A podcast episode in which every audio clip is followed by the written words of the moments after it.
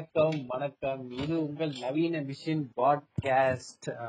So நேர்கள் அனைவரும் வந்து எங்க விஜய் வரராஜ் பாட்காஸ்ட் எங்க விஜய் வரராஜ் ரெக்கார்டிங் எங்க அப்படின்னு கேட்டுட்டே இருந்தீங்க. அண்ணன் வந்து ஒரு நான் டெய்லி கால் ஒரு வாரத்துல ரெண்டு நாள் கால் பண்ணி கேட்டுருவேன். அண்ணன் அவ்வளவு பிஸி ஷெடியூலையும் போன் அட்டன் பண்ணி ஸ்கிரிப்ட் வேலையில பிஸியா இருக்கிறதுனால கொஞ்சம் தாமதமா ஆகுது. மோஸ்ட்லி இந்த சண்டே ரெக்கார்டிங் வச்சிருவோம். இல்லைன்னா அடுத்த மண்டே ரெக்கார்டிங் வச்சு அந்த எபிசோட வந்து உடனே அப்லோட் செய்து விடுவோம். சோ விஜய் வரதராஜோட எபிசோட் வந்து பயங்கர ஃபன்னா இதுவா இருக்க போகுது. சோ அதுக்கு முன்னாடி இந்த எபிசோடு வந்து இதுக்கு முன்னாடி வந்து அத்திப்பட்டி ஆஞ்சநேயா வந்து வேற வேற எபிசோட நிறைய பேசியிருப்பாரு. சோ இன்னைக்கு ஸ்டீவ் வாக் தாமி செல்வி அத்- அத்திப்பட்டி ஆஞ்சநேயா மூன்று தொலைக்காட்சிகளுக்கு பொன்னுரையாக ஆ ஒரு ஒரு பயங்கர ஒரு த்ரீ சம்மா இருக்க போகுது இந்த episode hello hello hello friends hi friends hello ஸ்ரீவாக் hello அத்திபத்தி ஆஞ்சநேயா ஹலோ டாமி செல்வி ஸ்ரீவா எப்படி இருக்கீங்க எல்லாம்? நல்லா இருக்கேன். ஆத்திப்பட்டி ஆஞ்சநேயா கூட முத முதல்ல நான் சேர்ந்து பண்றேன். அது அவரோட பழைய பாட்டு பண்ணிட்டு இருக்கோம். அப்படியே போட்டுக்க வேண்டியதானே அப்படியே ஜாலியா இருக்குல்ல. நல்லா இருக்கு. சர்க்கிள் நாள் சொன்னாலும் நல்லா இருக்குல்ல ஜாலியா இருக்குல்ல? கண்டிப்பா. அடிக்கடி இதே மாதிரி ஜாயின் பண்ணி பண்றதுக்கு சுச்சுவேஷன் அமையவே இல்ல. இந்த வாட்டி தான் அமைஞ்சிருக்கு.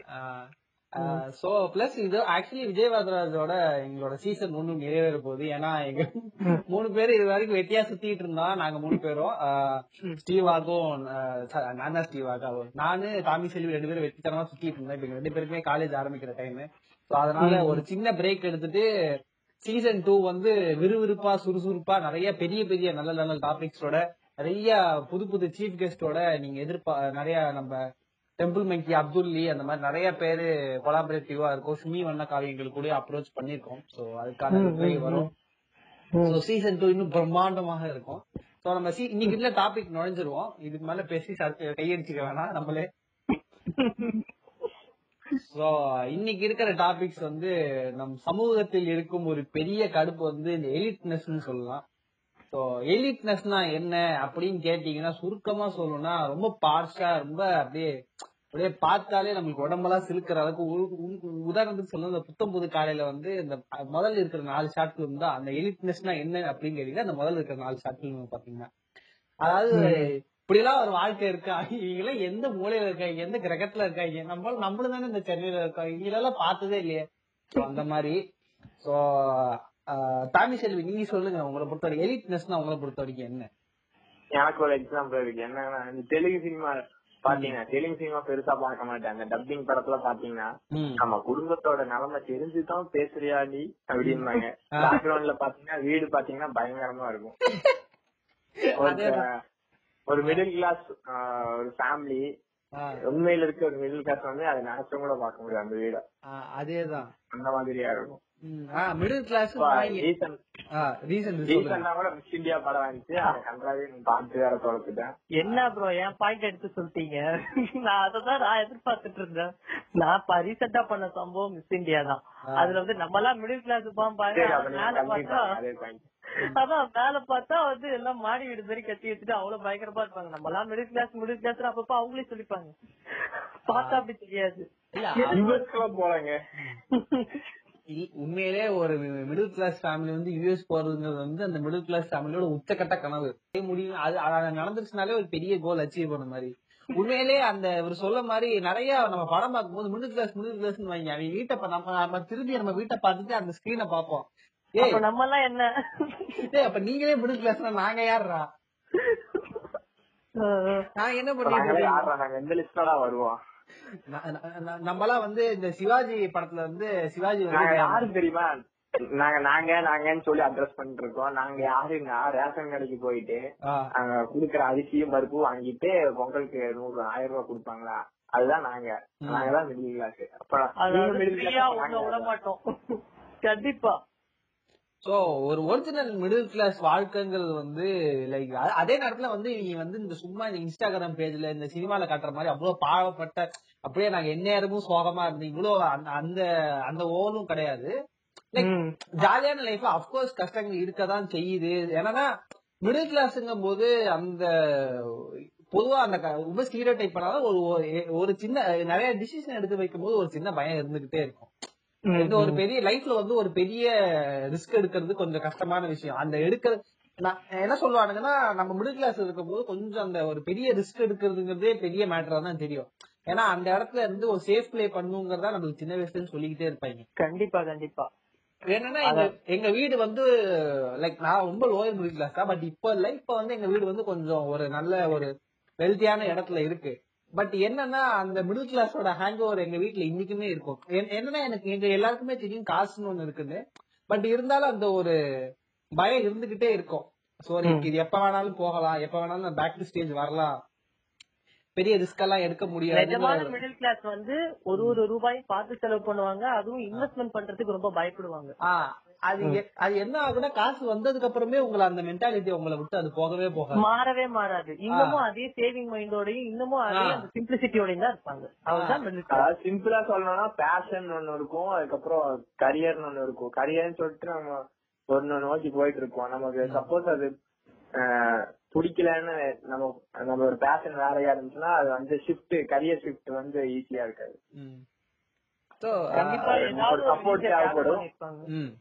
கரெக்ட் தான். ம்.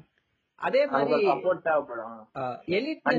எலிட்னஸ்ங்கிறத தாண்டி இந்த மிடில் கிளாஸ் வச்சு இவனுங்க இந்த இன்ஸ்டாகிராம்ல நிறைய பேஜ் இந்த டிவி இவங்க எல்லாம் வந்து நம்மள ஓ- ஓ- ஒரு ஓல் ஓக்குறாங்களே நம்மள போட்டு வெறுப்பேத்துறாங்க டேய் நாங்கெல்லாம் இவ்வளவு மட்டமா இல்லடா. வாழ்க்கை. அந்த மாதிரி இந்த மிடில் கிளாஸ் மிடில் கிளாஸ் இவனுங்க ஸ்டீரியோ டைப் பண்றதுல உங்களுக்கு எது ரொம்ப கடுப்பா இருக்கும்? ரொம்ப போட்டு காதுல ஏறி ஓக்கறானுங்களேங்கிற மாதிரி இருக்கும். அது மாதிரிலாம் என்னென்ன மாதிரியான விஷயங்கள்லாம் உங்களுக்கு ரொம்ப கடுப்பா இருக்கும்? யாரு கேக்குறீங்க? சொல்லுங்க ரெண்டு பேரும் யாரோ இத்தனை பாட்காஸ்ட் நடத்திட்டு இப்ப வந்து இப்படி கேக்குற? இந்த ரெண்டு நான் கேள்வி ரெண்டு பேருக்கு தானே? டாமி நீங்களே ஸ்டார்ட் பண்ணீங்க. எனக்கு டக்குன்னு வர மாட்டேது ஐயோ அதாவது எனக்கு மிடில் கிளாஸ்ங்கிற பாயிண்ட் எனக்கு எங்க பாதிக்கப்பட்டுச்சுன்னா அந்த ஸ்கூல் டைம் போகும்போது இது இந்த சமீபத்துல கூட ஆசி நம்மளோட ஒரு பாட்காஸ்ட் கேட்டாங்க வேற ஏதோ ஒரு பாட்காஸ்ட் கெஸ்டா போய் வச்சிருந்தாரு அப்ப சொல்லுவானுங்க இந்த ஸ்கூல்ல நம்ம நம்ம என்னன்னா பிரவுன் கவர் போட்டு நோட்ஸ் புக்ஸ் எல்லாம் கொண்டு போவோம் அவன் என்னன்னா பைண்டிங்னு ஒன்று கொண்டு எல்லாத்துலயும் ஒரு விதமான சொபஸ்டிகேஷன் வச்சிருப்பாங்க ம். அப்புறம் வாட்டர் பாட்டில் முக்கியமா ஸ்நாக்ஸ் பாக்ஸ் எடுத்துட்டு வருவாங்க. என்ன பொறுத்த வரைக்கும் அதுவே நம்ம முந்தா நாள் வாங்கின சாண்டா பெப்சியோட வாட்டர் பாட்டில் எடுத்துட்டு போவோம். சரி தீபாவளி தீபாவளி. ம். தீபாவளி க்ளோஸா இருக்குன்னா தீபாவளியே வச்சுப்போம். நம்ம வந்துட்டு என்ன மாதிரியான ஆளுங்கன்னா ஏதாவது ஒரு கிஃப்ட் பாக்ஸ் வாங்கிட்டு அதுல ஆயிரம் மிஞ்சி போனா ஆயிரம் ரூபாய்க்கு வாங்குவோம். அதுக்கு மேல நம்மளால இது பண்ண அஃபோர்ட் பண்ண முடியாது. ஆயிரம் ரூபாய்க்கு வாங்கிட்டு அப்புறம் பக்கத்து வீட்டுல ஆஹ், பட்டாசோட குப்பையில எடுத்து நம்ம வீட்டு முன்னாடி போட்டு நம்ம அதுல ஒரு பெருமை அவ்வளவுதான். இருந்திருக்கும். அது வேற டிபார்ட்மெண்ட் ஆனா வந்து பக்கத்து வீட்டுல எடுத்த குப்பையெல்லாம் எடுத்துட்டு வந்து நம்ம வீட்டுக்கு முன்னாடி போடுவோம்.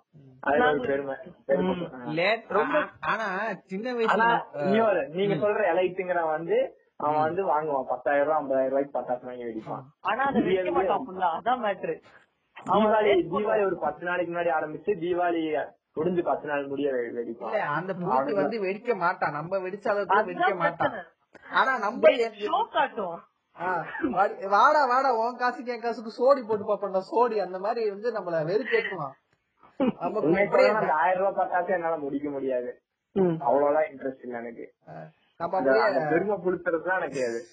நம்ம அப்படியே அந்த ஆறு முதல் அறுபது வரை ரஜினி மாதிரி அப்படியே நம்மளுக்கு ஒரு அந்த ஃபீலிங் கேட்க ஐயோ நம்ம அப்படியே நம்ம ஆயிரம் ரூபாய்க்கு வாங்கினாலும் நம்ம ரெண்டாயிரம் ரூபாய்க்கு வாங்குவோம்? நம்ம ரெண்டாயிரம் ரூபாய் சொல்லிட்டோம்னு வச்சுக்கலாம் அந்த புளிச்சி புண்டாம வந்து நான் பத்தாயிரம் ரூபாய்க்கு வாங்கிட்டேன் அது உண்மையா பொய்யா நம்மளுக்கு தெரியாது. ஆனா நம்ம அப்படியே நம்பிடுவோம். லேட்டரான் அந்த புளிச்சிங்க தான் பரிணாம வளர்ச்சி அடைஞ்சு இந்த கார் பைக்குன்னு வாங்கி நம்ம முன்னாடி எடுத்து போட்டு காட்டுவோம். ஐயோ. இப்பதான் ப்ரோ ப்ரோ இப்ப நான் வந்து ஜாப்ல இருக்கேன் ஓகேவா. நான் இப்பதான் ஸ்கூட்டி வரைக்கும் வந்திருக்கேன். ஆனா இப்போ என் கூட சின்ன வயசுல இருந்த சின்ன சின்ன பசங்க எல்லாம் இன்னைக்கு அவனுங்க பைக் வாங்கி சுத்தும் போது எனக்கு ஒரு மாதிரி இருக்கும். அது நம்ம வெளியில சொல்லவும் முடியாது. நம்ம வந்து ஸ்கூல் டைம் படிக்கும்போது சைக்கிள் ஒண்ணு வச்சிருப்போம். அந்த சைக்கிள் வாங்குறதுக்கு நம்ம எவ்வளவு குட்டிக்காரனம் போது. நமக்கு எவ்வளவு கோல் என்ன சொல்றது? இந்த எக்ஸாம்ல பாஸ் பண்றா தம்பி இந்த வருஷம் நீ வந்து இந்த மார்க் வாங்கி காமிச்சுட்டா உனக்கு சைக்கிள் கன்ஃபார்ம் நம்ம வைப்பாங்க. பிக் பாஸ் மாதிரி நமக்கு அவ்வளவு டாஸ்க் கொடுப்பாங்க. அதெல்லாம் கம்ப்ளீட் பண்ணி நம்ம அந்த சைக்கிள் வாங்குறதுக்கு போராடி இருக்கோம் நம்ம சைக்கிள் வாங்கிட்டேன்டா கெத்துடா மாத்துறான்னு போய் நின்னா வந்து. சைக்கிள் ஓட்ட சைக்கிள் கீர் சைக்கிள் இல்ல, அந்த டயத்துல வந்து சாதா சைக்கிள் கீர் சைக்கிள்னு அதுக்கு ஒரு காம்படிஷன் கீர் சைக்கிள் வேற லெவல் ஆக்சுவலி அந்த கீர் சைக்கிளோட கான்செப்ட் எனக்கு இன்னி வரைக்கும் புரியல. வண்டியில கீர் இருக்கு ஓகே சரி. மிதிக்கிற சைக்கிள் எதுக்கு gear? எனக்கு அப்பையில இருந்து அந்த கன்ஃபியூஷன் இருந்துகிட்டே இருக்கு. அது ஒண்ணு இல்ல ப்ரோ. ஒரு ஒரு கீருக்கும் இவ்வளவு இவ்வளவு ஸ்பீடு நீங்க வேகமா போலாம் அப்படின்னு சொல்லுவாங்க. ஆனா எதுல போனாலும் ஒரே மாதிரிதான் இருக்கும். அதேதான் நானும் சொல்றேன். நீங்க வண்டியில தாங்க அது மாதிரி இருக்கு. நீங்க கீர் வண்டி ஓகே. நீங்க வந்து நீங்க ஏத்த இறக்கம் ஸ்பீட் பிரேக் ஏத்த மாதிரி கீர் சேஞ்ச் பண்ணி ஓட்டணும். அதெல்லாம் இருக்கு. சைக்கிள் நீங்க அது அது வந்து ஸ்பீட் எல்லாம் கிடையாது. அது வந்து பெடல் அவ்வளவு மிதிக்கும். உண்மையிலே நான் அந்த கீர் சைக்கிள் போ வச்சு அதுக்கப்புறம் நான் கீர் சைக்கிள் வாங்கினேன். உண்மையிலே எனக்கு அந்த ஸ்பீடு டிஃபரன்ஸ் எல்லாம் ஒண்ணும் பெருசா தெரியல. எல்லா கீரும் ஒரே மாதிரி தானே போகுது. இல்ல ப்ரோ சைக்கிள்ல ஒரு ஒரு என்ன டிஃபரன்ஸ் ஏதுன்னு நமக்கு தெரியாது. ஆனா சத்தியமா இது நடந்தது. நான் சைக்கிள் வாங்கி நான் வந்து இது ஸ்கூட்டின்னு ஒண்ணு வாங்கும் போது ஒருத்தன் பைக் வாங்கினப்ப நான் இன்னும் முன்னேறவே இல்லையா அப்போ அப்படின்ற மாதிரி இருந்தது எனக்கு. அதான். ஒவ்வொரு லெவல்லயும் மாறிட்டே இருக்கும் ஒவ்வொரு பாயிண்ட் ஆஃப் ஆனா நான் இதுல வந்தா கீர் சைக்கிள் பானுங்க ம், அது இதுல நான் என்ன பெருமையா சொல்லிக்கிறேன்னா ஸ்கூட்டியை பொறுத்த வரைக்கும் நானா சம்பாரிச்சு வாங்கினது. அதனால அது தைரியமா சொல்லிக்கலாம். அவனுக்கு எல்லாமே அவங்க அப்பா அவங்க அப்பா வச்சு எல்லாம் ஊர் தள்ளிட்டு போயிட்டே இருப்பாங்க அந்த ஒரு விஷயத்துல நான் பெருமையா சொல்லிக்கலாம். ரெண்டாவது இது வந்து இந்த பைக் கார் வாங்குறதுங்கிறது வந்து இது மோஸ்ட்லி வந்து ஒவ்வொருத்தர் வீடோட பினான்சியல் ஸ்டேட்டஸ பொறுத்து இருக்குது கண்டிப்பா கண்டிப்பா. அவங்க அவங்க அந்தந்த ஸ்டேட்டஸ்க்கு இது மாதிரி. பட் ஆக்சுவல் பட் ஆனா இவங்க பைக் கார் வாங்கினா கூட நம்ம அவனுங்க வந்து ரொம்ப ஏலியனுக்கு நம்மளுக்கு ஃபீல் ஆக மாட்டானுங்க. அவனுங்க வந்து நம்ம கூடயே இருக்கிற பசங்க தான் ஓகேன்னு பாருங்க ஒரிஜினல் எலிட்னஸ்ங்கிறது வந்து நம்ம வேற ஏதோ ஒரு கம்பெனிக்கு போகும்போதோ இல்ல ஒரு காலேஜ்ல படிக்கும் போதோ இல்ல பர்டிகுலரா ஒரு எனக்கு எனக்கு ஒரு பாயிண்ட் இருக்கு. என்னன்னா இப்போ இப்போ பிரேக்லயோ லஞ்ச் டைம்ல நம்ம எப்பவுமே கிளாஸ் நடக்கும்போது அதிகமா பேசிக்க மாட்டோம். நம்ம யார் பக்கத்துல உட்கார வைக்கணும் அங்கதான் உட்காந்துக்கோம் பிரேக் பீரியடு இன்டர்வல் அப்படி ஒன்று வரும்ல. அப்ப வந்து குரூப் ஆஃப் ஃப்ரெண்ட்ஸ் கூடி உட்காந்து பேசுவாங்கல்ல அங்கதான் வந்து அந்த எலைட்டோட இது வந்து ஆதிக்கம் வரும். அவங்க பேசுற விஷயம் வந்து நமக்கு அப்படியே அந்நியமா இருக்கும். அப்பவே நமக்கு தோணி என்னடா பேசுறாங்க? நம்ம எப்படா இங்க இருந்து எந்திரிச்சு நமக்கு அப்படியே அவமானத்துல நம்ம கூறு இன்னைக்கு வந்து நான் மணி ஈஸ்ட் டார்க் அப்படி இப்படின்னு கொடுத்துறேன் அன்னைக்கு வந்து அவனுங்க Game of Thrones Breaking Bad அன்னைக்கே பேசிட்டு இருந்தானுங்க. நான் இன்னைக்கு இப்பதான் பிரேக்கிங் பேட் எல்லாம் பாக்குறேன் நமக்கு அப்படியே ஒரு அவமானமா இருக்கும் தமிழ் செல்வி. எங்க வீட்டுல இருக்கிறது ஒரு ஏஎக்ஸ் எங்க வீட்டுல இருக்கிறது இந்த கேபிள் டிவில ஏஎக்ஸ் ஹெச்டிஓ ஓடும். இங்கிலீஷ் படம்னு பார்த்தா அது ஏதாவது அது நான் வீட்ல யாரும் இல்லாத நேரமா பாக்குங்க கரெக்டா நான் எதையாவது வெப்ப இந்த புண்டாமானுங்க அப்பதான் லிப்ட் லிப் படிப்பானுங்க எங்க அம்மா அப்படி கிராஸ் ஆவாங்க. இதுக்கு பயந்து நான் பாதி நாள் அந்த- சைடே நான் போக மாட்டேன். வேற என்னங்க? ஒரு ஜஸ்ட் ஐட்டம் டான்ஸுக்கே வீட்டுல எல்லாம் மாத்தி சேனல நான் பாக்குறேன். நான் பாக்குற இங்கிலீஷ் படம் அனி ஐஸ் ரங்க கிட்டு அதெல்லாம் எனக்கும் அந்த வீக்கெண்ட் ஆனா தமிழ் டப்ல போறோம் அதுதான் எனக்கு ஹாலிவுட் படம். கலர் டிவில தானே. கலர் அனிமல் பிளானட் டிஸ்கவரிங் கூட பார்த்தது கிடையாது. அது நம்ம இதெல்லாம் கம்ப்யூட்டர் இதெல்லாம் பரவாயில்ல. சீரியல்ல வந்து இந்த ஃபர்ஸ்ட் நைட் சீன் வரும்ல. சீரியல்ல ஒண்ணும் காட்ட மாட்டாங்க. படத்திலே ஒண்ணும் காட்ட மாட்டாங்க. சீரியல்ல வர ஃபர்ஸ்ட் நைட் சீன் என்ன காட்டுறாங்கன்னா அந்த அந்த ரூம் டெக்கரேஷன் பண்ணி இதுக்கே எங்க வீட்டுல என்னத்த பெருசா காட்டிட போறான் அவன் ஒண்ணுச்சு காட்ட மாட்டான். லைட் ஆஃப் பண்ணலாமா? அப்படின்னு கேட்பான் அதுக்கே சேனல் மாத்து சேனல மாத்து இப்ப சொல்றது இல்ல ரொம்ப சின்ன வயசுல அ- நமக்கே தெரியும் அவன் அந்த குண்டாமா ஒண்ணுத்தையும் காட்ட மாட்டான்னு. அதுக்கு மாத்து மாத்து மாத்து மாத்து. அப்படி பண்றீங்க? நீங்க லைட்னு சொல்லும் போது வேணா எனக்கு இன்னொரு ஒரு எபிசோடு ஒண்ணு ஞாபகம் வருது ஸ்கூல் எபிசோடு இந்த டீச்சர்ஸுக்குன்னா பெட் சைல்டுன்னு ஒருத்தவங்க இருப்பாங்க. அத பத்தி கேள்விப்பட்டிருக்கீங்களா? பெட் ஸ்டூடெண்ட்னு அவன் தானே அவன் தானே பேச. அதாவது அவன் வந்து கரெக்டா எழுதியிருப்பானோ எழுதியிருக்க மாட்டானோ அவன் பேப்பர் அவன் பேப்பர்னா அதுக்கு ஒரு மார்க் ஓகேவா. நம்ம அதே கான்செப்ட்ல கரெக்டான ஆன்சர் எழுதியிருந்தாலும் நமக்கு அப்படியே அப்படியே ஏதோ ஒரு ஒரு லெட்டரா பார்ப்பாங்க. ஆனா அவனுக்கு ஒரு மார்க் வரும். அத பார்த்தா நமக்கு ஒரு சைடுல அப்படியே சுத்தி எரியும். ஆனா ஆ சொல்லுங்க இதுல எ- சொல்லுங்க இல்ல என்ன மேட்டர்னா நீ வந்து அவன் நல்லா படிக்கிற புத்தி தான் நான் இல்லன்னு சொல்லல. ஆனா நீ கரெக்ட் பண்ணா எல்லாருக்கும் ஒன்னா தானே பண்ணணும். எல்லாருக்கும் கிளாஸ் நீ டீச்சருக்கு சம்பளம் வாங்குற? இது எனக்கு அப்ப கேட்க தெரியல. அவன் மார்க் கூட கம்மியா போட்டு தொலைட்டுங்க என்னமோ பண்ணிட்டோம் நம்மள அந்த மார்க்க வச்சு நம்மள அவமானப்படுத்துவாங்க தெரியுமா? அப்படியே. அன்னைக்கு நம்ம ஃபேஸ் கூட நம்ம கம்பேர் பண்ணுவாங்க. அதுதான் நமக்கு இன்னும் வெறிமயிரும் அன்னைக்கு நம்ம ஃபேஸ் பண்ண அவமானங்கள் தான் ஃபியூச்சர்ல வந்து நம்மள எங்கேயோ ரொம்ப இன்ஃபீரியரா ஃபீல் பண்ண வைக்கும். கண்டிப்பா எங்கேயோ இடத்துல நம்ம ஸ்கூல்ல பார்த்த இந்த டீச்சர் வாங்கின அவமானம் வந்து இப்ப நான் காலேஜ் வந்து பாத்தீங்கன்னா நான் காலேஜ் வந்து நான் படிக்கிற காலேஜ் வந்து பயங்கர லிபரலான காலேஜ் எல்லாம் ரொம்ப ஃப்ரெண்ட்லியா இருப்பாங்க. நீங்க வந்து ரொம்ப ஈஸியா ஹேண்டில் பண்ணலாம். அவ வந்து ஆனா என்னமோ தெரியல இந்த ஸ்கூல்ல இவங்க டீச்சர் எல்லாம் படுத்தின பாடு எனக்கு இன்னி வரைக்கும் அவங்க அவங்க கிளாஸ்க்குள்ள வந்து எழுந்திரிச்சு நிக்கிற அளவுக்கு எங்கேயோ நம்மளுக்கு சப்கான்சியஸா அவங்க அந்த அவங்களோட தாக்கம் இங்கேயும் இருக்குதுங்க. இவங்க அப்படி இல்லைனாலும் என் மனசுக்கு அப்படிதான் தோணுது. ஏதோ நீங்க ஸ்ட்ரிக்ட் டீச்சர் சமுத்திரக்கணி சமுத்திரக்கணி ஸ்டைல்ல சொல்லணும் மரியாதைன்றது மனசுல ஆனா அந்த மாதிரி டீச்சர் பண்ற விஷயம் இருக்கு பாத்து இன்னைக்கு வரைக்கும் மாறல. ஆஹ் என்ன முடி வெட்டலனா டிசிப்ளின் இல்ல. டை டை போட்டு டக்கின் பண்ணா டிசிப்ளின் இல்ல. டிசிப்ளினுக்கு அதுக்கு என்னடா சம்பந்தம் இல்ல இல்ல. ஒருத்தரோட அப்பியரன்ஸ வச்சு அவங்களோட கேரக்டரையோ இல்ல அவங்க இந்த மாதிரி ஒரு டிசிப்ளின வச்சு அவங்க முடிவு பண்றது எனக்கு சத்தியமா விருப்பம் கிடையாது. ஓகேவா? சோ நான் நான் ஒரு அப்னார்மலா அத ஒரு அப்னார்மலா பாக்குறாங்க. எனக்கு அதுவே பிடிக்காது. அது கிட்டத்தட்ட அதுவுமே எலிட்னஸோட ஒரு பகுதி தான் ஏன்னா எலிட்னஸ் இங்க எங்க வருதுன்னா உங்களை வந்து இல்லன்னா அவங்களோட அவங்களுக்கு பின்னாடி இருக்க ஐடியா என்னன்னா அவங்க ஸ்கூல் வந்து அவங்க ஸ்கூல்ல வந்து படிச்சா இந்த மாதிரி தான் ஸ்டூடெண்ட்ஸ் இருப்பாங்க. இந்த மாதிரி நெத்திக்கு கீழே முடி வராம நம்ம டக்கின் பண்ணிட்டு நீட்டா இருந்தாங்கன்னா டிசிப்ளினா இருக்க மாதிரி ஒரு அவுட்லுக் காமிச்சாங்க இதுல என்ன இது எல்லாத்தையும் விட பெரிய கொடுமை புட்டு என்னன்னா. இது எல்லாமே கரெக்ட் கரெக்டா ஒருத்தன் பண்ணிட்டு வரானா அதாவது அந்த எலிட்னஸ் பாதிக்கப்பட்ட ஒரு பையன். அப்படி எல்லாம் பண்ணியிருந்தா கூட ஏதாவது தப்பு நடந்தா இவன் பண்ணிருப்பான்னு ஒருத்தன் வந்து வந்து சொல்லுவான். ம். அது அத நான் கண்ணாலே பாத்திருக்கேன் ஒருத்தன் எல்லாத்துலயுமே சரியா இருந்தா கூட இதுக்கு முன்னாடி அவன் அவனுக்கு அப்படி ஒரு பேர் இருந்தாலோ இல்ல அவங்க அதான் என்ன சொல்லுவாங்க அவன். அவன் அப்படி நீ நீ சொல்ற மாதிரி அவன் நடந்துக்கிறது அவனுக்கு என்ன அவசியம் கொண்டு இருக்கு அவன் அதேதான். அப்படின்பானுங்க ஆஹ். ரெண்டாவது அந்த இன்னைக்கு சொன்ன மாதிரி அந்த ஒரு எலிட்னஸ்ங்கிற ஒண்ணு இருக்குல்ல அது வந்து அத எனக்கு தெரிஞ்சது ஒரு நிறைய இடத்துல என்னால அதை ஆப்ஷனா எடுத்துக்க முடியல ஓகே இது வேணும் வேணாங்கிற மாதிரி சில இடத்துல வந்து அது என்னை ஒரு இடத்துல கட்டாயப்படுத்துது. ஏன்னா வந்து நான் ஃபைவ் ஸ்டார் ஹோட்டல் எல்லாம் போயிருக்கேன் நான். நிறைய இடத்துல போயிருக்கேன் நான். போகாம இப்படி போனதே இல்ல. வாசல்லே வெறிக்க வெறிக்க பார்த்தது. நம்ம எல்லாருமே போயிருப்போம். கண்டிப்பா கண்டிப்பா. பட் ரெகுலர் பேசிஸ்ல போயிருக்க மாட்டோம். நம்ம எல்லாருமே போயிருப்போம்.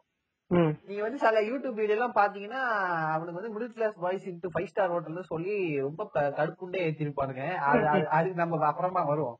பட் என்னன்னா அங்க போகும்போது நமக்கு நம்மளே அறியாம நமக்கு ஒரு மாதிரி ஒரு இன்ஃபீரியர் ஃபீலிங் வரும். என்ன இந்த இடத்துக்கு வந்துட்டா இப்ப இங்க நான் எப்படி உட்கார்றது எப்படி பிஹேவ் பண்றதுங்கிற ஒரு கரெக்டா பண்ணாலுமே ஏதோ ஒண்ணு என்ன சொல்றது? நம்ம அந்த இடத்துக்கு ஒட்டாத மாதிரி ஒரு முக்கியமா அங்க சாப்பாடு சர்வ் பண்ணா நீங்க கையால சாப்பிடுறது உங்களால அந்த கையில அந்த சோத்தை எடுக்கவே முடியாது. அதாவது அந்த இடத்த விட்டு வெளியே வந்தாலும் நம்ம நிஜமா நம்மளோட இண்டிவிஜுவாலிட்டி அங்க இழந்துருவோம் வந்தாலும் மூச்சு கூட விட முடியும். நிறைய அந்த ஒரு ஃபீலிங் எனக்கு இருந்திருக்கு. எனக்கு எனக்கு ஆக்சுவலி எனக்கு ஸ்கூல்ல சாப்பிட ஆஹ், வரும் பட் எனக்கு அதுல பெருசா உடன்பாடு கிடையாது. கொட்டிக்கிட்டு. இதுல வெக்கப்படுறதுக்கே இது கிடையாது. எல்லாருக்குமே அது செட் ஆகாது ஓகேவா அதனால ஃபைவ் ஸ்டார் ஹோட்டல்ல நீ ஸ்கூல்ல சாப்பிட்டாக்கா நீ புளுத்தினா அப்புறம் இந்த உலகத்துல எவனுமே இருக்கவே முடியாது ப்ரோ அவன் கையால சாப்பிட்டுட்டு தான் ஸ்கூலுக்கு வந்திருப்பான். அதுதான் நான் கேக்குறேன். அதுதான் நான் கேக்குறேன். ஏன் அந்த மாதிரி ஒரு இடத்துல வந்து நமக்கு தோண மாட்டேன்? இப்ப வந்து நம்மளுக்கு பிடித்தி என்னன்னு சொன்னாலும் நம்ம அந்த இடத்துக்கு போனோடனே நம்ம கம்ப்ளீட்டா ஒரு ஆளா மாறிடுறோம். அங்க போனோடனே நம்மளால அந்த கையில எடுக்குதுங்கிறது வந்து ஒரு பெரிய நமக்கே அது ஏதோ கேவலங்கிற ரேஞ்சுக்கு நம்மளே ஃபீல் பண்றோம். சோ இந்த இன்ஃபர்மேஷன் எல்லாம் நம்ம மைண்டுக்குள்ள எப்படி ஃபீட் ஆகுது? அதுதான் நான் தெரிஞ்சுக்க விரும்புறேன் நம்ம மண்டே யாரும் வந்து நம்ம கிட்ட ப்ரிசைஸா அப்படி சொல்றது இல்ல ஒண்ணுமே கிடையாது ப்ரோ. கண்டிப்பா நம்மளோட சரௌண்டிங்ஸ் தான் நம்ம சொல்லணும். மத்தவங்கள பாக்கும்போது எல்லாரும் இப்படி இருக்காங்களே நம்ம ஏன் அப்படி நம்மளும் அவங்கள மாதிரி தானே இருக்கணும்ன்ற ஒரு மென்டாலிட்டி நம்ம மிடில் கிளாஸ்ன்ற ஒரு விஷயத்துலயே நம்மளுக்கு பிக்ஸ் ஆயிடுது. அதுதான் உண்மை. எல்லாரும் நம்ம மத்தவங்க நம்மள பத்தி என்ன சொல்லுவாங்க? மத்தவங்க நல்லா படிக்கிறாங்களே பேரண்ட்ஸ் எல்லாம் நம்மள அப்படித்தானே சொல்லுவாங்க. ஏ பக்கத்து வீட்டு பையன் எப்படி படிக்கிறான் பாரு? பக்கத்துல இருக்கிறவங்க என்ன மாதிரி மார்க் எடுத்திருக்காங்க பாரு? அவன் என்ன மாதிரி ட்ரெஸ் போட்டிருக்கான். நீ என்ன இப்படி வர? நீ ஏன் இப்படி செய்யற எல்லாமே நம்ம கண்டிப்பா. லேடிஸ் வந்துட்டு அண்ட் அங்கிள்ஸ் வந்து இந்த ஃபங்க்ஷன் எங்கேயாவது நடந்துச்சுன்னா எல்லாம் ஒன்னா கூடினாங்கன்னா அங்கதான் பிரச்சனையே. அங்க போயிட்டு அவங்க வேற வேலையே இல்ல பழைய எல்லாம் நோண்டி நோண்டி கிளறி பேசிட்டு இருப்பாங்க. அப்போ வந்து ஏதாச்சும் யாராவது ஒருத்தவங்க உதாசீனப்படுத்தி பேசதான் செய்வாங்க. அங்க போயிட்டு நம்ம அந்த சபையில வந்து அசிங்க அசிங்கப்படக்கூடாது தலை குனிய கூடாதுங்க இவ்வளவு விஷயம் இருக்கு. என்னன்னா அதனாலேயே நம்மளுக்கு இந்த கம்பேர் confidence பண்றதுனாலே இவனுங்க கம்பேர் பண்றதுனாலேயே நம்மளுக்கு ஒரு பர்டிகுலரா ஒரு ஒரு ஒரு ஒரு- அந்த கூதியானுக்கு நம்மளுக்கு பிரச்சனையே இருக்காது. ஆனா அவனை பார்த்தா நம்மளுக்கு வெறுப்பு வரும். கிளாஸ்ல வந்து எப்ப பார்த்தாலும் அவனை நம்ம வீட்ல வந்து அந்த பையன் எப்படியோ தெரிஞ்சு போயிடும். அதனாலே அவனை வச்சு கம்பேர் நமக்கு அவனுக்கு பிரச்சனையே இருக்காதுங்க. அவன் போட்டு நம்மளுக்கு நம்மளுக்கு அடிக்கிறதுக்கு சண்டை. ஏதாவது நம்ம ரீசன் தேடிட்டே இருப்போம். அவனுக்கு இந்த கூதியான ஏதாவது செஞ்சு நம்மள அடிச்சிடணும் இன்னைக்கு அவனை அடிச்சிடணும் வேற எங்க போட்டு ஏதாவது சண்டை வலிச்சு அடிச்சு அடிச்சிருவான் அவனை. ஏன்னா அவனாலதான் என் நிம்மதியே கெடுது. அதுக்கு நடுவுல இருக்கிற மீடியேட்டரும் இந்த டீச்சர் போயிடுவான் அவனு என்ன செய்வானோ? இல்ல இந்த பையன் தான் இவன் தான் எங்க கிளாஸ் டாப்பர் இவனை இது இவனை எக்ஸாம்பிளா எடுத்து படிக்க வைங்க. இவன் என்ன மாதிரி எடுத்திருக்காங்க? இவன் ரேங்க் கார்டு எல்லாம் காமிச்செல்லாம் சொல்லுவாங்க. அவனுக்கும் ஒரு அதாவது இது வேற எதுவும் இல்ல. ம். டீச்சருக்கான வந்துட்டு நைட் வந்து அடுத்த நாள் கிளாஸ் ப்ரிப்பேர் பண்ணாம வந்திருப்பான். இன்னைக்கு வந்து அவனுக்கு அரை மணி நேரம் கிளாஸ் இருக்கு. அவன் வந்து ப்ரிப்பேர் பண்ணல என்ன எடுக்கிறதுன்னு தெரியாது. எப்போ இருக்கவே இருக்கான். யாரையாவது ஒருத்தன் பிக் பிக் பண்ணுவாங்க. எப்படி ஒரு கிளாஸ் இருந்துச்சுன்னா வில்லேஜ் சைடு இருந்து வரவன் எவனாவது ஒருத்தர் இருப்பான். அவனுக்கு எதுவும் தெரியாது எனக்கு தெரியும். அது கத்துக்கிறதுக்கு தான் அவன் ஸ்கூலுக்கு வந்திருக்கான். அவன் ஒண்ணு பர்ஃபெக்ட் கிடையாது. அப்போ கரெக்டா அவனை வச்சு என்டர்டைன் பண்ணணும்னு பிளான் பண்ணி. அவனுக்கு அந்த கேள்வி தெரியாதுன்னு தெரியும். அவனுக்கு கரெக்டா பார்த்து சொ- கேட்பாங்க அந்த கேள்விய. அந்த பாவப்பட்ட ஜீவனே நான் தாங்க. ஐ திங்க் நம்ம நாம மூணு பேரும் இருந்திருப்போம் நினைக்கிறேன். ஏன்னா. சொல்றதுக்கு இல்ல ப்ரோ கண்டிப்பா ஆவரேஜ் ஸ்டூடெண்ட் தான் நம்ம எல்லாருமே ஓகேவா ஏன்னா இன்னைக்கு திறந்து பேசுறாங்களோ எல்லாருமே ஆவரேஜ் ஸ்டூடெண்டா தான் இருப்பாங்க. ம். என்னத்தை டார்கெட் பண்ணிட்டாங்களா? கேள்வி கேட்டீங்க சொல்லல. சொல்லலையா? அடுத்து வந்து என்ன பண்ணுவாங்கன்னா அப்கோர்ஸ் நீங்க வந்துட்டு என்ன புண்ட எனக்கு தெரியாதுன்னு தெரியும்ல அப்படியே என்ன கேக்குறாங்க கேளு. சரி கேள்வி கேட்கல இப்ப நீ என்ன பண்ண போற? சொல்லல உட்கார அடுத்த அரை மணி நேரம் உங்களை வச்சு அந்த கிளாஸ் முடிச்சிருவாங்க அந்த புண்ணே எனக்கு தெரியும். நான் எனக்கு எனக்கு எனக்கு வந்து எனக்கு- எனக்கு வந்து அது நம்மளுக்கு தன் வீ- கோதி தர்மர் அறிகிறாருங்கிற மாதிரி தெரிஞ்சு போயிடும் நம்மளுக்கு ஒரு ஒரு பத்து அஞ்சு நிமிஷத்துக்கு முன்னாடி இந்த மாதிரி ஒரு சம்பவம் நடக்க போது நம்ம சென்ஸ் பண்ணிடுவோம். ஏன்னா அவன் தெரியும் அவன் மூஞ்சி கடுகடுன்னு இருக்கு. இப்ப வந்து யாரையும் பிடிக்க போறான். நம்ம தான் ஏன்னா நம்மள மாதிரி ஒரு நாலு பேர் இருக்கான். இந்த நாலு பேர்ல நம்ம தான் சிக்க போறோங்கிறது நம்மளுக்கு தெரிஞ்சிடும் சேர்றா. கிரிகால உடம்ப இரும்பாக்கிக்க இவன் என்ன சொன்னாலும் பொறுத்துக்கோங்கிற மாதிரி அதுக்கு ரெடி ஆகி தான் நம்ம எந்திரிப்போமே. அப்படியே ஓடுது ப்ரோ எனக்கு பண்ணதெல்லாம் அப்படியே ஸ்கிரீன் பிளே ஓடுது லெஃப்ட் ஹேண்ட்ல விட்டாரு பாருங்க எங்க சயின்ஸ் சார் அதாவது அங்க நான் கார்னர் பெஞ்சில என்ன உட்கார வச்சிருக்கிறதே எங்க டேபிள் இது பண்றதுல இருந்து இது ஃபுல்லா எப்படி சொல்ல இந்த போர்டை ரப் பண்றது இது அட்டனன்ஸ் இதெல்லாம் நான் தான் பண்ணிட்டு இருக்கேன் ஓகேவா நான் அங்க உட்கார்ந்தா ஆன்சர் கொஸ்டின் கேட்பாங்கன்றதுக்காகவே நான் சயின்ஸ் சயின்ஸ் எபிசோட் எல்லாம் பின்னாடி போயிடுவேன் சயின்ஸ் கிளாஸ்ல எல்லாம். தெளிவா எங்க இருந்தாலும் என்னத்தான் கூப்பிட்டு கேட்பாரு. கெமிஸ்ட்ரியில ஐயோ அந்த ஃபார்முலா எனக்கு தெரியாதுன்னு அவருக்கு தெரியும். அந்த ஒரு பீரியட் பூரா என்னைய வச்சு தெரியும்டி நீ இந்த கிளாஸ் நீ எனக்கு எது ப்ரிப்பேர் பண்ணிட்டு வரலன்னு தெரியும்டி நீ என்ன பிளான் அன்னைக்கு அவன் ப்ரிப்பேர் பண்ணிருக்க மாட்டான். நீங்க சொல்ற மாதிரி. அன்னைக்கு என்னைய வச்சு செஞ்சிருவான் அது அவனுக்கு நம்மள பார்த்தா எப்படி நம்மள பார்த்தா அவனுக்கு எப்படி தெரியுது இந்த இழுச்சவா புண்ட மாதிரி தெரியுதா? எதுக்கு நம்மளே டார்கெட் பண்றானுங்கன்னா தெரிய மாட்டேங்குது. ஏன்னா நான் வந்து நான் ஸ்கூல் படிக்கும் போது கொஞ்சம் ரொம்ப ஒரு மாதிரி சின்னதா இருப்பேன். அதுக்கப்புறம் நான் காலேஜ் வந்து தான் நான் ஹைட்டே ஆனேன். அப்புறம் வளர்ந்து கொஞ்சம் வடசாட்டம் ஆயிட்டேன் அது வரைக்கும் பாத்தீங்கன்னா ரொம்ப சின்னதா இருப்பேன். ரொம்ப ஒல்லியா இருப்பேன் நானு. என்னைய பா மத்த என் கூட சுத்துறது என் கேட்டகரியில இருந்தாலும் அந்த நாய்ங்கெல்லாம் தடிமாடு மாதிரி இருக்கும். அதான்.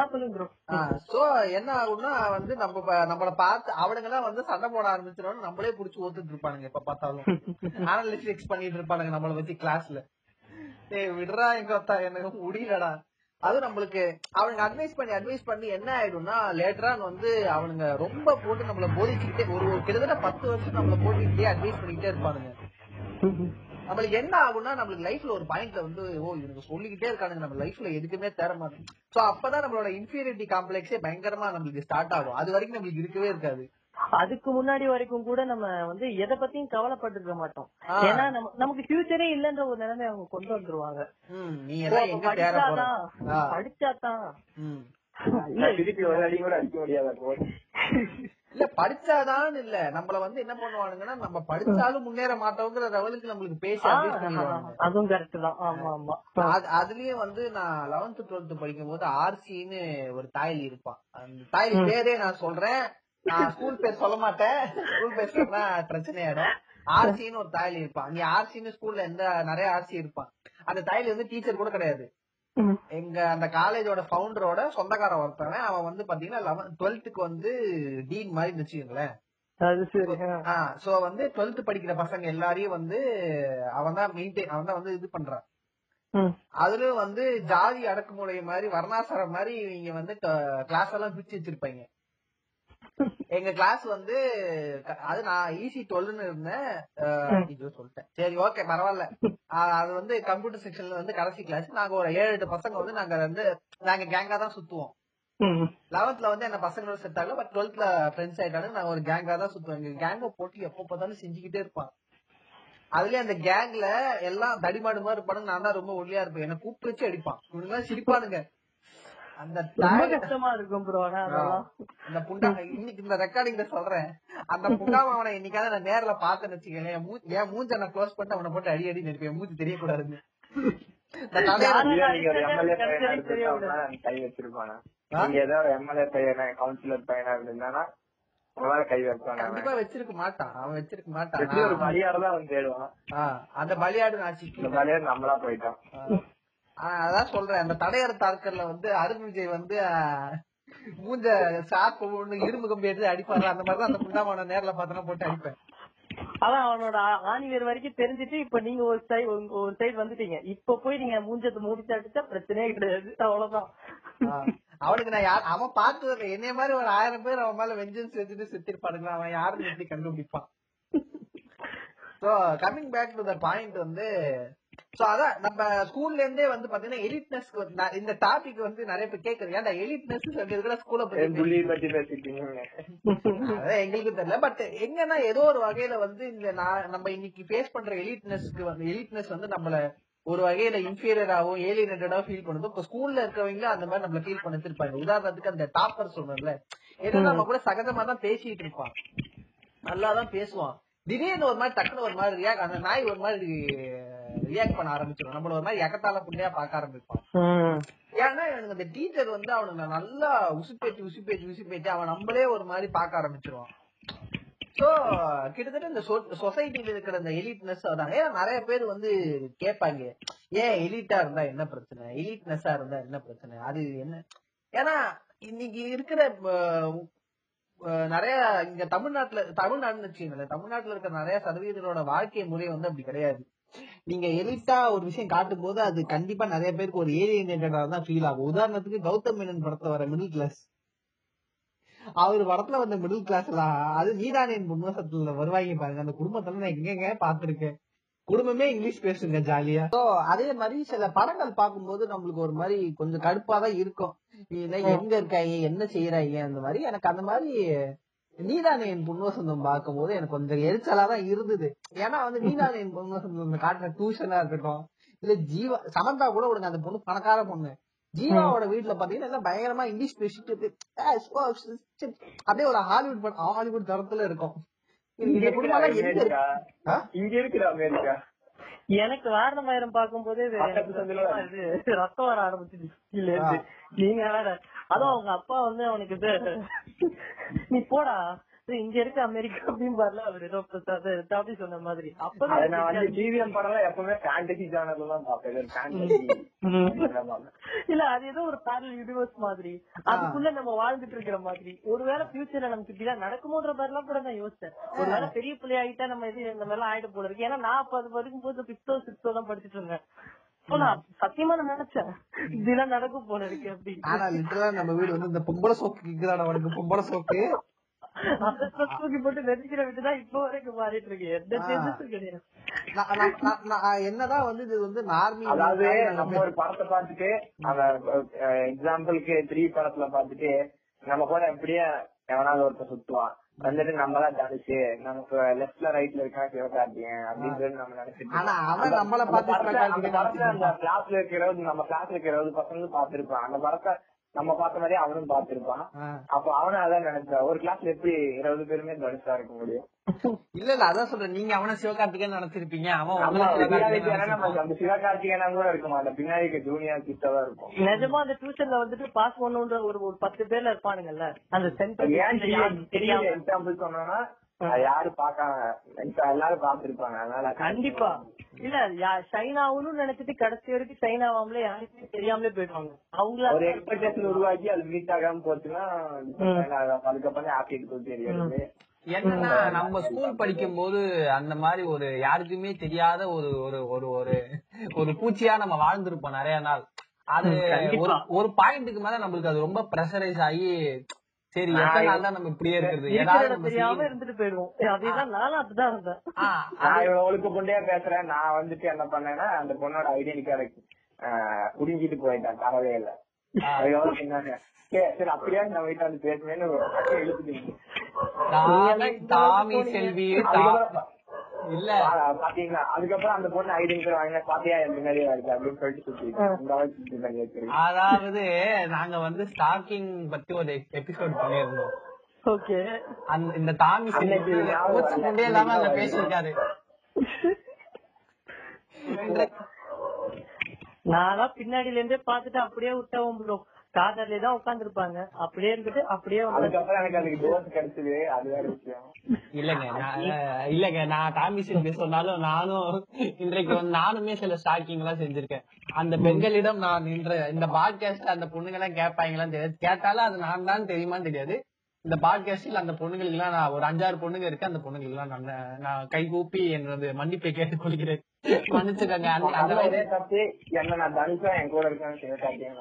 அன்னைக்கு இருந்த மூவிஸ் வந்து எங்களுக்கு தப்பா கைட் பண்ணிருச்சு. அதை நாங்க பாட்காஸ்ட் நீங்க மட்டும் கிடையாது எல்லாருக்கும் அப்படிதான். அதாவது அவங்க வந்து நம்மள யதார்த்தமா பார்த்தா கூட நிஜமாவே அவங்களுக்கு நம்ம மேல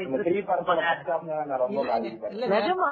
பக்கத்துல இருக்கிற புண்டாமாவனும் நம்ம அவன் போர் அடிக்குது நம்மள வச்சு என்டர்டைன்மெண்ட் பண்றான்னு தெரியாம அவன் பேச்ச நம்பி ஏன்னா அது வந்து அது வந்து காஜுன்னு நம்மளுக்கு இப்ப புரியுதுங்க. பக்கத்துல இருக்கிற துணியை வெட்டிட்டாலே போதும் ப்ரோ நம்ம எப்பயும் முன்னேறி இருப்போம். எந்த இழவையும் பாத்துருக்க மாட்டோம். ஓகே அதுதான் என்ன பொறுத்த வரைக்கும் அதான்.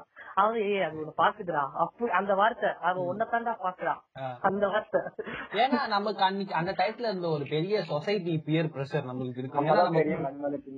இல்ல மன்மத குஞ்சுங்கிறது அந்த வயசு வரும். பிளஸ் வந்து நம்ம கூட இருக்கிற சில தருதலைங்க வந்து லவ் பண்ண ஆரம்பிச்சிரும். இவ்வளவு பேர் இருக்கும்போது அதான் கிளாஸ் இவ்வளவு பேர் இருக்கும்போது இவ என்ன ஏன் பாக்குறா? அப்ப இது லவ் அப்புறம் அந்த பொண்ணு வரும்போது நம்ம பேரை வச்சுக்குவோம். இல்ல, அது நமக்கு இப்படியே மூஞ்சின்னு ஒண்ணு இருந்தா பாக்கதாண்டா செய்வாங்க. அது உனக்கு ஏன்டா புது தொலைல தாயலி? அப்படி அந்த பொண்ணு நோட்டு அந்த அந்த பொண்ணு நோட்டு பக்கத்துலயே நம்ம நோட்டு அப்படியே வரச்சு வைக்கிறது. நம்ம லவ்ல வெளியேறதுக்கு பெரிய காரணம் நம்ம ஃப்ரெண்டு லவ் பண்ண அந்த வடிவேலு சொல்லல இப்ப அவன் வாந்தி அவன் பொண்டாட்டி வாந்தி எடுத்துட்டா இப்ப நீ வாந்தி எடுக்கிற? என் பொண்டாட்டி வாந்தி எடுத்துட்டா? அந்த மாதிரி நம்ம லவ் பண்ணிட்டா நம்மள லவ் பண்ணியே தீரணும். ஏதாவது செஞ்சிடணும். ஏன்னா இல்ல ப்ரோ எல்லாரும் இருந்தாலும் ஆனா என்ன எங்க ஃபேமிலியில பொறுத்த வரைக்கும் நான் ஒரு பயந்த சுபாகமா இருந்தேன் ஸ்கூல் டைம்ல எல்லாம். நம்ம ஃபேமிலி வேற நம்ம வந்து இந்த மாதிரி படிக்கிறதுல கான்சென்ட்ரேட் பண்ண அப்படி இருந்தாலும் நான் ஒழுங்கா படிக்கிறேன் அது ஒரு டிபார்ட்மெண்ட் அதே தான் நான் நினைச்சிட்டு இருந்தேன். ஆனா நம்ம கூட இருக்கிறவங்க எல்லாம் பாத்துட்டு எனக்கு ஆசை வரல. ஆனா கூட இருக்கிறவங்க ஒருத்தன் இப்ப எனக்கு ஒரு சூடு வச்சான் சுத்துல இதே மாதிரி ஏய் அவ ஒன்ன தாண்டா பாக்குறா நீ அவ ஏன் எதுக்கு உட்கார்ந்து என்ன பார்க்காம எப்படி வச்சு. அப்ப இந்த பாரபட்டிக்கு புரியல. ஆனா ரெண்டாவது நம்ம கூட ஃப்ரெண்டா ஒரு பொண்ணு பழகிட்டு இருக்கோம். நமக்கும் அந்த பொண்ணு மேல எந்த மாதிரியான லவ் மோட்டிவ் இருந்திருக்கவே இருந்திருக்காது. அந்த நல்லா ஃப்ரெண்டா தான் பழகிருக்கோம். ஆனா இவங்க பேசி பேசியே நமக்கு அந்த பொண்ணு மேல லவ் வந்துரும். இன்னும் சொல்ல போனா என்னோட முதல் ரிலேஷன்ஷிப்பே அப்படிதான் ஆச்சு. அது வேற விஷயம். அந்த பொண்ணு கூட நான் ரொம்ப க்ளோஸ் ஃப்ரெண்டா தானே பழகினேன். இவனுங்க தான் காலேஜ் சேர்ந்த புதுசுல இவனுக்கு தேவையில்லாம ஓட்டி ஓட்டி ஓட்டி. நான் டென்ஷன் ஆனா ஓ டென்ஷன் ஆகுது அப்ப லவ் பண்றதா போலக்கு நாலடையில எனக்கு லவ் வந்துருச்சு நான் ப்ரப்போஸ் பண்ணி அது டபுள் சைடாவே மாறிடுச்சு அது வேற விஷயம். கெட்டதுலயே ஒரு. கெட்டதுலயே உங்களை மாதிரிதான் அந்த பொண்ணு நினைச்சு மேபி இருந்திருக்கலாம். அதை யாரும் ஓட்டி இருந்திருக்கலாம். நமக்கு அதெல்லாம் தெரியாது. அது பிரேக்கப்ல அது வேற விஷயம். அட்டகத்தி தினேஷ் நீங்களா? ஆமா. அட்டகதி தினேஷ் நான் தான் ஏங்க நீங்க? அப்புறம் எலிட்னஸ் தாண்டி நம்ம சொசைட்டில ஃபேஸ் பண்ற நிறைய இன்இக்வாலிட்டி அதாவது வந்து ஏற்ற தாழ்வுகள். இன்னைக்கு வந்து ஜாதின்னு அது ஜாதி வந்து ரொம்ப பெரிய விஷயம். அது வந்து அத பத்தி பேசுறதுக்கு வந்து என்னதான் வந்து ஏன்னா வந்து நான் கொஞ்சம் ப்ரிவிலேஜான ஒரு பர்சன் தான். நான் வந்து இந்த ஜாதி ரீதியான பெரிய ஒடுக்குமுறைகளையோ அடக்குமுறைகளோ அதனால நிறைய பிரச்சனைகளை சந்திச்சிடல அதனால வந்து நான் ஜாதியில இருந்து ஓல வைக்க மாட்டேன். அதனால எதுவுமே நான் இ- இவனுக்கு ஒரு ஒரு பெரிய கேங் ஒருத்தர் இருக்கானுங்க இப்பெல்லாம் யாரும் ஜாதி பாக்கடா ஜாதி பிரச்சனை எல்லாம் இப்பெல்லாம் ஒண்ணுமே இல்ல. அப் நான் நான் இந்த இந்த டிக்டாக்ல ஜாதி பேப்பர் பேசுறது கூட ஒரு சைடு வச்சுக்கங்க. இவனுக்கு என்ன ரகம்னு எனக்கு தெரியலங்க. என்னடா பேசிட்டு இருக்கீங்க நீங்களா? அவங்களுக்கு எல்லாம் எப்படா சுத்தி நடக்கிற விஷயம் எதுவுமே உனக்கு எல்லாம் தெரியவே தெரியாதாங்க. சோ இந்த இனத்தை பற்றி கொஞ்சம் பேசிட்டு அப்புறம் வருவோம். நம்ம இன்இக்வாலிட்டி இந்த ஜாதி எல்லாம் யாரு பாக்குறப்ப ஜாதி பிரச்சனை இல்ல ப்ரோ இவனுக்கு யாரு பிறந்த யாரு சொல்லுங்க? அது நான் சொல்றேன் நான் ஆரம்பிக்கிறேன். எனக்கு கேஸ்ட்னா என்னன்னு தெரியாம புள்ளின்னா என்னன்னு தெரியாம ரெண்டு டேமுக்கு அர்த்தமும் தெரியாது அந்த வேர்டும் தெரியாது. எனக்கு எனக்கு எனக்கு என்ன பொறுத்த கேஸ்ட்னா என்னன்னா அந்த form full application form fill up பண்ண சொல்லுவாங்கல்ல அப்ப வந்துட்டு பிசியா எம்பிசியா அப்படி கேட்பாங்க. அப்புறம் கேஸ்ட் பேர் கேட்பாங்க. அது மட்டும் தான் தெரியும். அதுவும் நான் கேட்டுதான் எழுதுவேன். மித்தபடி எனக்கு எந்த நாலேஜும் இல்ல. ஆனா வந்து இதுக்கு அர்த்தம் தெரியாம நான் அதை வந்து கேஸ் பண்ணிருக்கேன் அதுக்கப்புறம் வந்து ரீகால் பண்ணும்போது தெரியுது ஓ இவனுங்க வந்து நம்மள வந்து கார்னர் பண்ணி இந்த மாதிரி பண்ணானுங்கல்ல இதனாலதான் அப்படி பண்ணாங்க. காரணமே எனக்கு தெரியல எதனாலதான் நம்மள வந்துட்டு கார்னர் பண்ணி இப்படி புள்ளி பண்றாங்க அப்படின்னு தோணுச்சு. அதுக்கப்புறம் தான் ஓ அப்படியே விஷயம். அவனுக்கு வந்து விளையாட்டா அப்படியே பேசிட்டு இருப்பாங்க. ஃபன்னியா டே கவுண்டர் பசங்கடா அப்படி இப்படி இருப்பாங்க. அதான் இப்பதான் தோணுச்சு. சரி இருந்துட்டு போன அதுக்கு நான் என்னடா பண்ணணும்? அந்த மாதிரி தோணுது இப்போ. இல்ல என்ன பொறுத்த வரைக்கும் டாமி சொல்ற மாதிரி அது ஆபீஸ் யூஸ் ஒன்லின்ற மாதிரி அந்த இது கேஸ்ட் இதெல்லாம் நான் ஃபில் பண்ணதே கிடையாது. ஐ மீன் பிளஸ் ஒன் வரைக்கும். ஓகேவா அது பிளஸ் ஒன் வந்ததுக்கு அப்புறமா தான் எனக்கு ஒரு வந்து ஒரு ஐடியாவே வந்துச்சு. ஓ இந்த மாதிரி எல்லாம் இருக்கு போல அப்படின்ட்டு. ஏன்னா நான் படிச்ச ஸ்கூல்ல அது பெருசா கவனிச்சது கிடையாது. ஏன்னா நம்ம ஒரு ஒரு ரூரலான ஏரியால தான் வந்து பழகிருக்கோம் ஆனா நான் வந்து ஒரு சைடா இது சென்னை மாதிரி ஒரு இடத்துக்கு வந்ததுக்கு அப்புறம் இது ஜாதியில இருந்து கலர்ல இருந்து எல்லாத்துலயுமே டிஃபரன்ஷியேட் பட்ட நிறைய பேரை பாத்துருக்கேன் இந்த சென்னையில ஜாதி பார்க்க மாட்டாங்கன்னு சொல்ற ஓராங்கண்டிகளுக்கு இது சமர்ப்பணம். நான் காலேஜ் பேரை சொல்ல மாட்டேன். ஏன்னா சென்னையில அது ஓரளவு ஃபேமஸான காலேஜ் ஆனா அது ஒரு மீடியா காலேஜ் அது மட்டும் வேணா சொல்றேன். அங்க நான் இருந்த இடத்துலயே எத்தனையோ பேர் பாத்திருக்காங்க இத்தனைக்கும் எல்லாம் வேற வேற ஸ்டேட்ல இருந்து படிச்சவங்க வந்தவங்க. ம், ஃப்ரெண்ட்ஷிப் அந்த மாதிரி வச்சிருக்கிறவங்களையும் நான் பாத்திருக்கேன். அது- நான் ஆக்சுவலா வந்து ஃபீலே பண்ணிருக்கேன். எனக்கு இது நடந்தது கிடையாது. ஒருத்தவனுக்கு நடந்து அவன் வந்து என்கிட்ட ஃபீல் பண்ணிருக்கான். அவன் நேம இங்க சொல்ல முடியாது. ஏன்னா நான் தான் பேசுறேன்னா அவனுக்கு தெரியாது. அவன் கேட்டாலும். சோ ரெண்டாவது வந்து நம்ம ஊரை பொறுத்த வரைக்கும் ஒரு பெரிய அட்வான்டேஜ் என்னன்னா நம்ம இந்த பேரு பின்னாடி சாதி பேர்களை போட்டுக்கிற அப்பயுமே வந்து வீர வன்னியன்டா சொல்லிட்டேன் யாரு பீ போட்டுறேன் அப்புறம் வந்து பரவாயில்ல bro, சொல்லுங்க ப்ரோ அவங்க அவங்க ஜாதி பேரை அவங்க சொல்லும் போது நம்ம வந்து இத பத்தி சொல்றாங்களே நம்ம. பேரை சோ சத்திரிய குல வன்னியன்டா. அந்த மாதிரி சொல்றி அந்த பேருக்கு பின்னாடி அடமொழி எதுவும் வரதில்ல. ஆனா நீங்க நார்த் இந்தியால போய் பாத்தீங்கன்னா நார்த் இந்தியால வந்து கம்பல்சரி நீங்க. அது வந்து பெருமையா கேட்பானுங்க. அது வந்து அட்டண்டன்ஸ் எடுக்கும் போது அதாவது ஒரு பாண்டே சர்மா அந்த மாதிரி வச்சுக்கோ. ஓ பாண்டி அட்டண்டன்ஸ் எடுக்கிற தாய் யாதவ் திரிபாதி ஆ யாதவ் திரிபாதி இந்த மாதிரி வச்சுக்கணும் இப்ப வந்து அந்த ஒரு பையன் பேர் வந்து யாகுல் யாதவ் அந்த மாதிரி வச்சுக்கங்க. அட்டண்டன்ஸ் எடுக்கிற தாய் வந்து பேரை படிச்சுட்டு வந்து யாதவ்? ஓ அப்படியே அந்த குஞ்சு எகிரும். குஞ்சு முன்னாடி தூக்கம் அவனுக்கு. அவனுக்கு வந்து அவனுக்கு எரக்ஷன் வரும் அந்த பேரை கேட்டுட்டு. என்ன இப்ப என்ன வந்துச்சு அதுல உனக்கு? ஏன்னா அவனுக்கு ரொம்ப கன்வீனியன்டா பேருக்கு பின்னாடி இல்ல என்ன பிரச்சனைனா அது வந்து சாதி பேரு அது வந்து சாதி அடையாளம் அதை வச்சு அது உயர்ச்சி அது அதுலயே உனக்கு ஒரு டிஸ்கிரிமினேஷன் வருதுன்னு தெரியாத அளவுக்கு அவனுங்க இருக்கானுங்க. பிளாக் லைஃப் லேட்டர்னு போட்டுட்டு புண்டாவான உன் பேருக்கு பேரு சாதி பேர் இருக்குடா அதை வச்சு உன்னை பேரு கண்டுபிடிக்கிறாங்க மட்டும்தான்டா வேற மித்தபடி கான்செப்ட் ஒண்ணுதான்டா. ஆனா நான் இன்னொரு விஷயம் வந்து கேள்விப்பட்டேன். அது வந்து என் காலேஜ்ல வந்து பேசிட்டு இருக்கும்போது இந்த ஒரு இஷ்யூ வந்து பேர் வந்து சொன்னது. ஒரு சில பேருக்குலாம் வந்து அவங்களுக்கு பேர் வைக்கும் போதே அவங்க ஜாதி பேரோட சேர்த்து அவங்க நேமாவே வச்சிடுறாங்க ம். இதையும் நீங்க இது கல்வி வந்து இந்தியால இல்ல இது வந்து வேர்ல்டு வேர்ல்டு லெவல்லயே இருக்கு. அஹ், இந்தியா இங்கிலாந்து ஆஸ்திரேலியா இந்த மாதிரி இடத்துல எப்படி பேர் வந்து சர்நேம் எப்படி இருக்குன்னா செகண்ட் நேம் வந்துட்டு அவங்க செய்யற அவங்க முன்னோர்கள் வந்து செஞ்ச தொழில் அவங்க முன் முன்னாடி ஜெனரேஷன் செஞ்ச தொழில் பேஸ் பண்ணி தான் அவங்களோட செகண்ட் நேம் இருக்கும். மார்கனு அந்த மாதிரி இருக்கும். அநேகமா இங்க இருந்து போன எவனோ ஒருத்தன் அந்த கத்து குடுத்துட்டான் போல இருக்கு. இங்க பாருங்க எங்க ஊர்ல இப்படி ஒரு சிஸ்டம் இருக்கு. அதெல்லாம் பண்றது இல்ல அது வந்து அவங்களோட ஃபேமிலி நேம் வந்து அவங்க அப்படியே ஃபாலோ பண்றாங்க.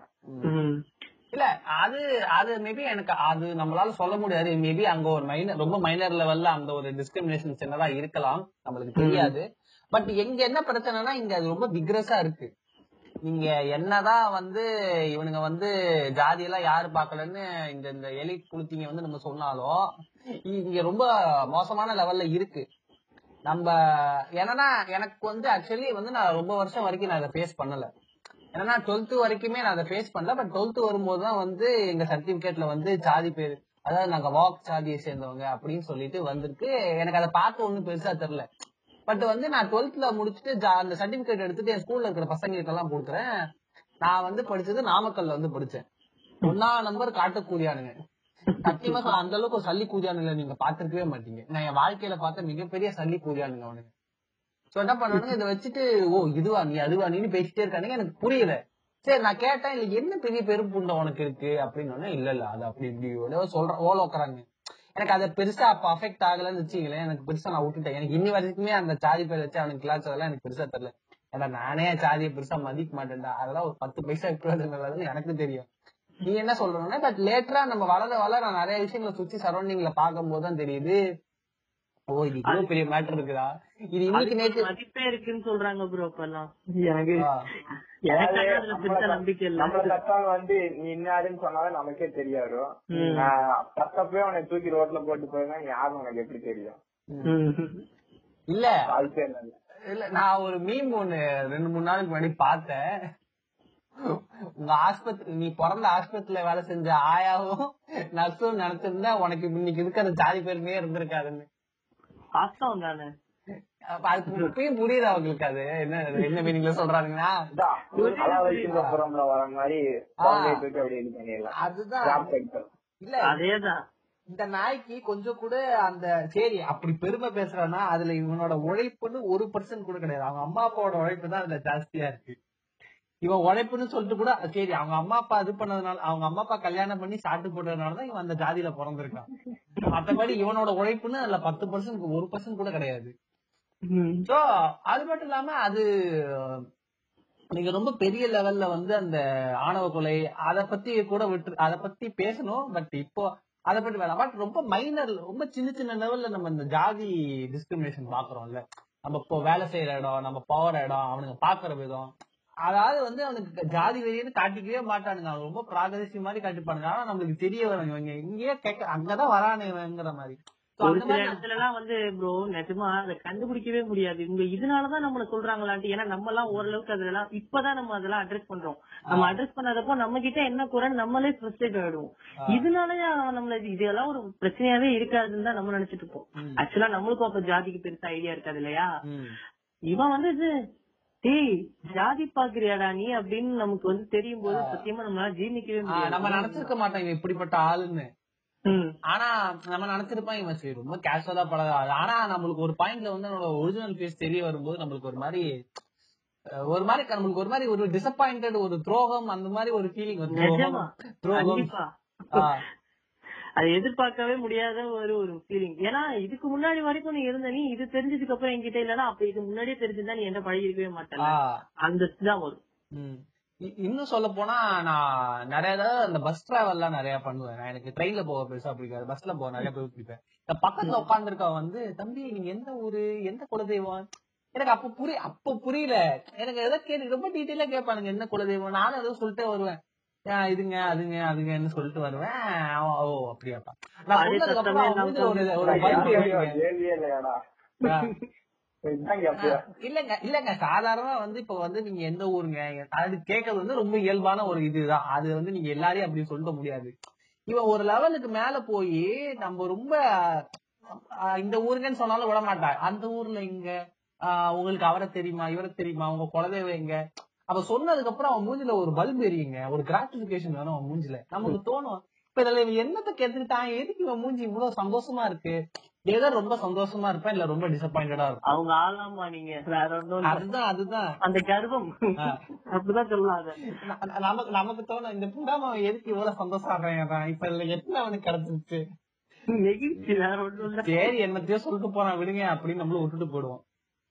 சோ தாமி செல்வி நீ சொல்லுங்க நீங்க சந்திச்ச இந்த ஜாதி இன்இக்வாலிட்டிஸ்லாம் என்ன? அதாவது அஹ், இன்னார் வந்து இன்னார் தொழில் தான் செய்யணும் அப்படின்னு ஒண்ணு இருக்குல்ல. இப்போ இவங்க சொல்லுவாங்கல்ல பிராமின்ஸ் வந்து அவங்களுக்கு மூளை ரொம்ப அதிகமா இருக்கும். டைலாக் சொல்லுவான். தனுஷ் ஒரு டைலாக் சொல்லுவாங்க திருவிளையாடல் ஆரம்பத்துல. ம். என்ன டைலாக் அது நானூறு கிராம் ஐநூறு கிராம் அதுவா? ஒரு கிலோ நானூறு கிராம் எனக்கு மட்டும் ஒரு கிலோ ஐநூறு கிராம். அது மாதிரி. அப்போ வந்துட்டு நம்ம செய்யற தொழில் அடிப்படையில தானே நமக்கு அந்த முன்னா முன்னாடி காலத்துல பிரித்தாங்க ம். அப்போ இப்போ இன்னைக்கு வந்து அவங்க இது அவங்க வந்துட்டு சாக்கடை இறங்கி ட்ரைனேஜ் கிளீன் பண்றாங்க. அப்போ அவங்க வந்துட்டு அவங்க அடுத்த ஜென்ரேஷன் வந்து அவங்க அப்பா என்னோட ஃப்ரெண்டுக்கு நடந்ததை சொல்றேன். இப்போ அவங்க வந்துட்டு அவங்க பையனை வந்துட்டு அவங்க அப்பா பத்த கஷ்டத்தை வந்து பண்ணக்கூடாதுன்னு நினைக்கிறாங்க. இப்போ வந்து என் கூட சமமா படிக்க வைக்கிறாங்க. அத வந்து நான் வந்து சாரா பாக்குறேன். இனி ஒருத்தன் வந்து அவன் எப்படி பத்தி அவங்க அப்பா யாருக்கு தெரியுமாடா. அவங்க அப்பா வந்துட்டு ட்ரைனேஜ் கிளீன் பண்றாங்க அப்படின்னு சரி அதுக்கு உண்டாமா உனக்கு என்னடா வந்து அவங்க ஒரு- நான் வந்து அது வேற மாதிரி பார்த்தேன். டேய் பரவாயில்லடா நீங்க வந்து அங்கிருந்து வந்து பரவாயில்ல உங்க அப்பா வந்துட்டு எவ்வளவு தூரம் கொண்டு வந்திருக்காரு? அப்படி இப்படி. இவன் என்னடா டி என்னடா நம்ம நம்ம எல்லாருக்குமே என்ன தோணும்னா ஓகே அவன் அப்பா அவ்வளவு கஷ்டப்பட்டாலும் அந்த பையனை படிக்க வைக்கிற அந்த பையன் வளர்ந்து வந்துருவான் அப்படின்னு தான் நமக்கு தோணும். இவனுக்கு என்னன்னா இவன் பையன் வாரேன் இவன் எல்லாம் படிக்க வந்துட்டானேங்கிற ஒரு என்னன்னா வெளியே அப்படி கூட சொல்ல முடியாது. அவனுக்கு என்னன்னா அது ஒரு ஒரு அருவருக்கத்தக்க அவங்க அப்பா செய்யற தொழிலை வச்சு இவனையும் ஓவரா ஜட்ஜ் பண்றது. அப்புறம் அவன் வந்துட்டு அது அவனே வந்து தயக்கப்படுறான் சொல்றதுக்கு டேய் யாச்சி சொல்லாதடா நான் சொன்னேன். டேய் இதுல என்னடா இருக்கு? டேய் ஃபில் பண்ணி தரேன் இதுக்கு அவனுக்கு வந்து அந்த இங்கிலீஷ்ல வந்துட்டு அந்த அந்த ப்ரொஃபஷன் வந்து இங்கிலீஷ் எழுதுது கான்ஸ்டிடியூஷன் பாதி ட்ரைனேஜ் ஸ்கேவெஞ்சர் ஏதோ சொல்லுவாங்க. அது வந்து அவனுக்கு எழுத தெரியல. அது வந்து எங்கிட்ட கேட்டான். என்னெல்லாம் நம்பியே சொல்லிட்டு கேட்டான். இதே வேற அவன்கிட்ட கேட்டிருந்தானா அவன் என்ன பாடுபட்டிருக்கான்னு எனக்கு யோசனை. இப்படிப்பட்ட ஆளெல்லாம் தான் முதல்ல ப்ரோ சுனிய வெட்டி இல்ல இல்ல. bro. அவங்க பேரண்ட்ஸ் அவங்க பேரண்ட்ஸ கிரிட்டிசைஸ் பண்ணி அந்த பையனை சொல்றாங்க இல்லையா? அவனே வெளியில சொல்றதுக்கு இந்த மாதிரி இது பண்றான். அவன்கிட்ட போயிட்டு இந்த மாதிரி நினைக்கிறாங்கன்னா இவங்க எல்லாம் ஏய், எப்படி அவங்க அவங்க அவங்களே இப்ப நீங்க பண்ணாத விஷயத்தினால வந்துட்டு இப்போ இந்த ட்ரைனேஜ் கிளீன் பண்ண இந்த ப்ரொஃபஷனா நம்ம இந்தியால மட்டுமே இருக்குன்னு இல்லல்ல? எல்லா கண்ட்ரிலும் இருக்கும். அது வந்து ஒரு இண்டஸ்ட்ரி பார்ப்பாங்க. ம். இல்ல அது ரெண்டாவது வந்து மத்த கண்ட்ரில இருக்குன்னா அது வந்து ஜாதி அடிப்படையில இல்ல. அது வந்து கேவலமால பார்க்க மாட்டாங்க இந்த ஒரு வந்து கிளீன் பண்றானா இருக்கான். இது இந்த டிபார்ட்மெண்ட்ல வேலை செய்யறானா அது வந்து கேவலமா பார்க்க மாட்டான் அது ஒரு ப்ரொஃபஷன் இது ஒரு ப்ரொஃபஷன் எல்லா எல்லா டிபார்ட்மெண்ட்டும் ஒரு நாட்டுக்கு தேவை. எல்லா. அப்படிதானே பாப்பேன் இங்க வந்து நீ இந்த தொழில் செஞ்சா கேவலம். நீ இது பண்ணக்கூடாது. இது எல்லாமே இருக்குங்க. ஒரு நாடு அப்பதான் ஒரு பேலன்ஸ் இருக்கும். இப்போ எல்லா ஒருத்தன் ட்ரைனேஜ் கிளீன் பண்ணாதான் ஊர் நாடாம இருக்கும். அவன் வந்து இறங்கி கிளீன் பண்ணா நம்ம நாடி இருக்கோம் அப்படின்னு நம்மளால சொல்ல முடியாது தாண்டி செல்வி. ஏன்னா வந்து அது எப்படி சொல்றது? நம்ம நீங்க அதுக்கு இறங்கி உங்களால நீங்க உங்களுக்கு நீங்க? பண்றது அவன் தான் பண்ணணும்னு சொல்ல வரல நானு. ஆனா அவன் அப்படி சொல்றோம் தான் கேக்குறேன். அது அதுதான் சொல்றேன். அதுக்கு பின்னாடி ஒரு ஜாதி இது இருக்குல்ல இப்போ வந்து பாத்தீங்கன்னா இப்போ அந்த ஆள் இப்போ வந்து ஒரு ஒரு ஒரு உயர் ஜாதியில சேர்ந்தவனோ இல்ல இடைநிலை ஜாதியை சேர்ந்தவனோ ஒரு மேனுவல் ஸ்டாண்டர்டா இருக்க மாட்டான். இருக்கவும் முடியாது. கண்டிப்பா. அது கரெக்ட் தான். இவங்க எல்லாம் அவங்களோட ஜாதி பெருமையை பேசுறதுக்காகவே அதுக்கேற்ற டிகிரியான ஒரு வேலையை தான் விடுவாங்க தவிர. இந்த மாதிரி ஒரு வேலையா இந்த மாதிரி ஒரு வேலை சொல்லுவாங்க தவிர அது ஒரு வேலையாவே நினைக்க மாட்டாங்க. தரக்குறைவா தான் நினைப்பாங்க. இல்ல இல்ல நம்ம இவ்வளவு தூரம் சொன்னாலும் நம்ம பாக்குற நிறைய காமெடிகளே வந்து கக்கூஸ் கழுவி விட்டுறாங்க கக்கூஸ் கழுவுறான் பாருங்க. சோ கக்கூஸ் கழுவ விடுறது வந்து தப்பான விஷயம் தான் பட் அது கக்கூஸ் கழுவுறதே ஒரு பெரிய தப்பான விஷயம். ஒரு கேவலமான அருவருக்கு தக்க தொழில்ங்கிறதே இவங்க பேசி பேசி நம்ம மைண்ட்ல ஃபீல் பண்ண ஆரம்பிச்சிட்டாங்க பாத்தியா? எவ்வளவு ப்ரோ நினைக்கிறேன். அவன் வீட்லயும் கக்கூஸ் இருக்கு. அதையும் அவன் வாரத்துக்கு ஒரு தடவை கழுவினா தான் அவன் போக முடியும். இல்ல நம்ம ஸ்கூல் படிக்கும் போது ஸ்கூல் படிக்கும் போது ஸ்கூல்ல ஆய் போனா வந்து கலாய்ப்பானுங்க தெரியுமா? ஏ ஆய் போறான்டா இவனு. இவன் ஏதோ போகாத மாதிரி பேசுவான். அதாவது அவர் ஸ்கூல்ல போயிட்டாராமா. அதுதான் பிரச்சனை. இல்ல நீ இல்ல கழிச்சு வந்துடுற இல்ல இல்ல ஸ்கூல்ல போறதுல அந்த குண்டாமான பொறுத்த வரைக்கும் ஆய் போறதே தப்பான விஷயம்ங்கிற மாதிரி சின்ன வயசுல பேசுவானுங்க. பாத்திருக்கீங்களா.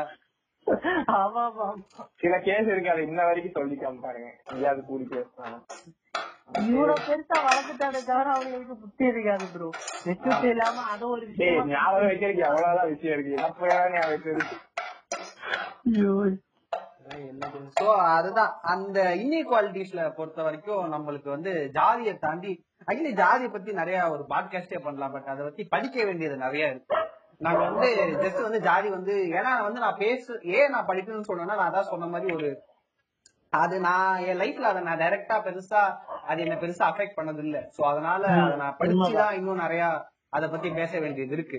சோ அதே மாதிரி நம்ம ஒரு விஷயத்த எக்ஸ்பீரியன்ஸ் பண்ணோம்னா நம்ம சுத்தி அது நடக்கலங்கிறது அர்த்தம் கிடையாது. நான் இன்னி வரைக்கும் ஜாதி இல்ல ஜாதி எல்லாம் யாரு பாக்குறா அந்த புலித்திகளுக்கு நான் ஒண்ணுதான் சொல்லிக்கிறேன். நீங்க இன்னும் உலகத்தை சரியா பாக்கல நீங்க பாக்குற உலகம் வந்து அது ஜஸ்ட் நீங்க பாக்க உங்களை சுத்தி ஒரு கொஞ்ச தூரம் இருக்கிறது தான் நீங்க நிறைய இருந்துட்டாங்க ஒண்ணும் இல்ல ஒண்ணும் இல்ல. டிக்டாக் பக்கத்து இறங்குங்க. இல்ல கட்டி சாணையா இருக்கணுங்க அத க- அது க- அப்புறம் ஏதோ சொல்லுவாங்க. அந்த லைஃப் பாய் என்னாச்சு? இன்னொன்னு வருமே ஒரு குட்டி சாப்பா ஆனா நான் கூப்பிட்டு தேவை வீட்டு பொண்ணு அப்படின்ட்டு ஒண்ணு வருமே. நம்ம டாப் வேற ஒரு போஸ்ட் போட்டுருக்காரு தேவர் வீட்டு பொண்ணுன்னு ஒரு படமே எடுத்திருக்காங்க ப்ரோ நான் அது குறிப்பிட்ட ஒரு போஸ்ட் இன்னி வேற லெவல்ல இருக்கும் அது நான் போடல சில விஷயத்துக்காக. ஆனா அந்த லிரிக்ஸ் வரும்ல தேவரையா இருக்கு இருக்கு அதை அது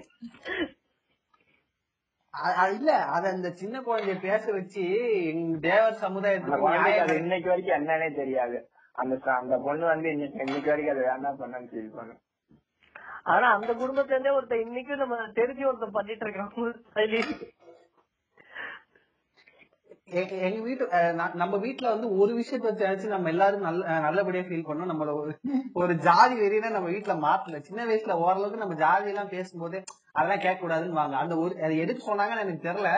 பட் அந்த விஷயத்துல நம்ம வீட்ல கொஞ்சம் நல்லது செஞ்சிருக்காங்க.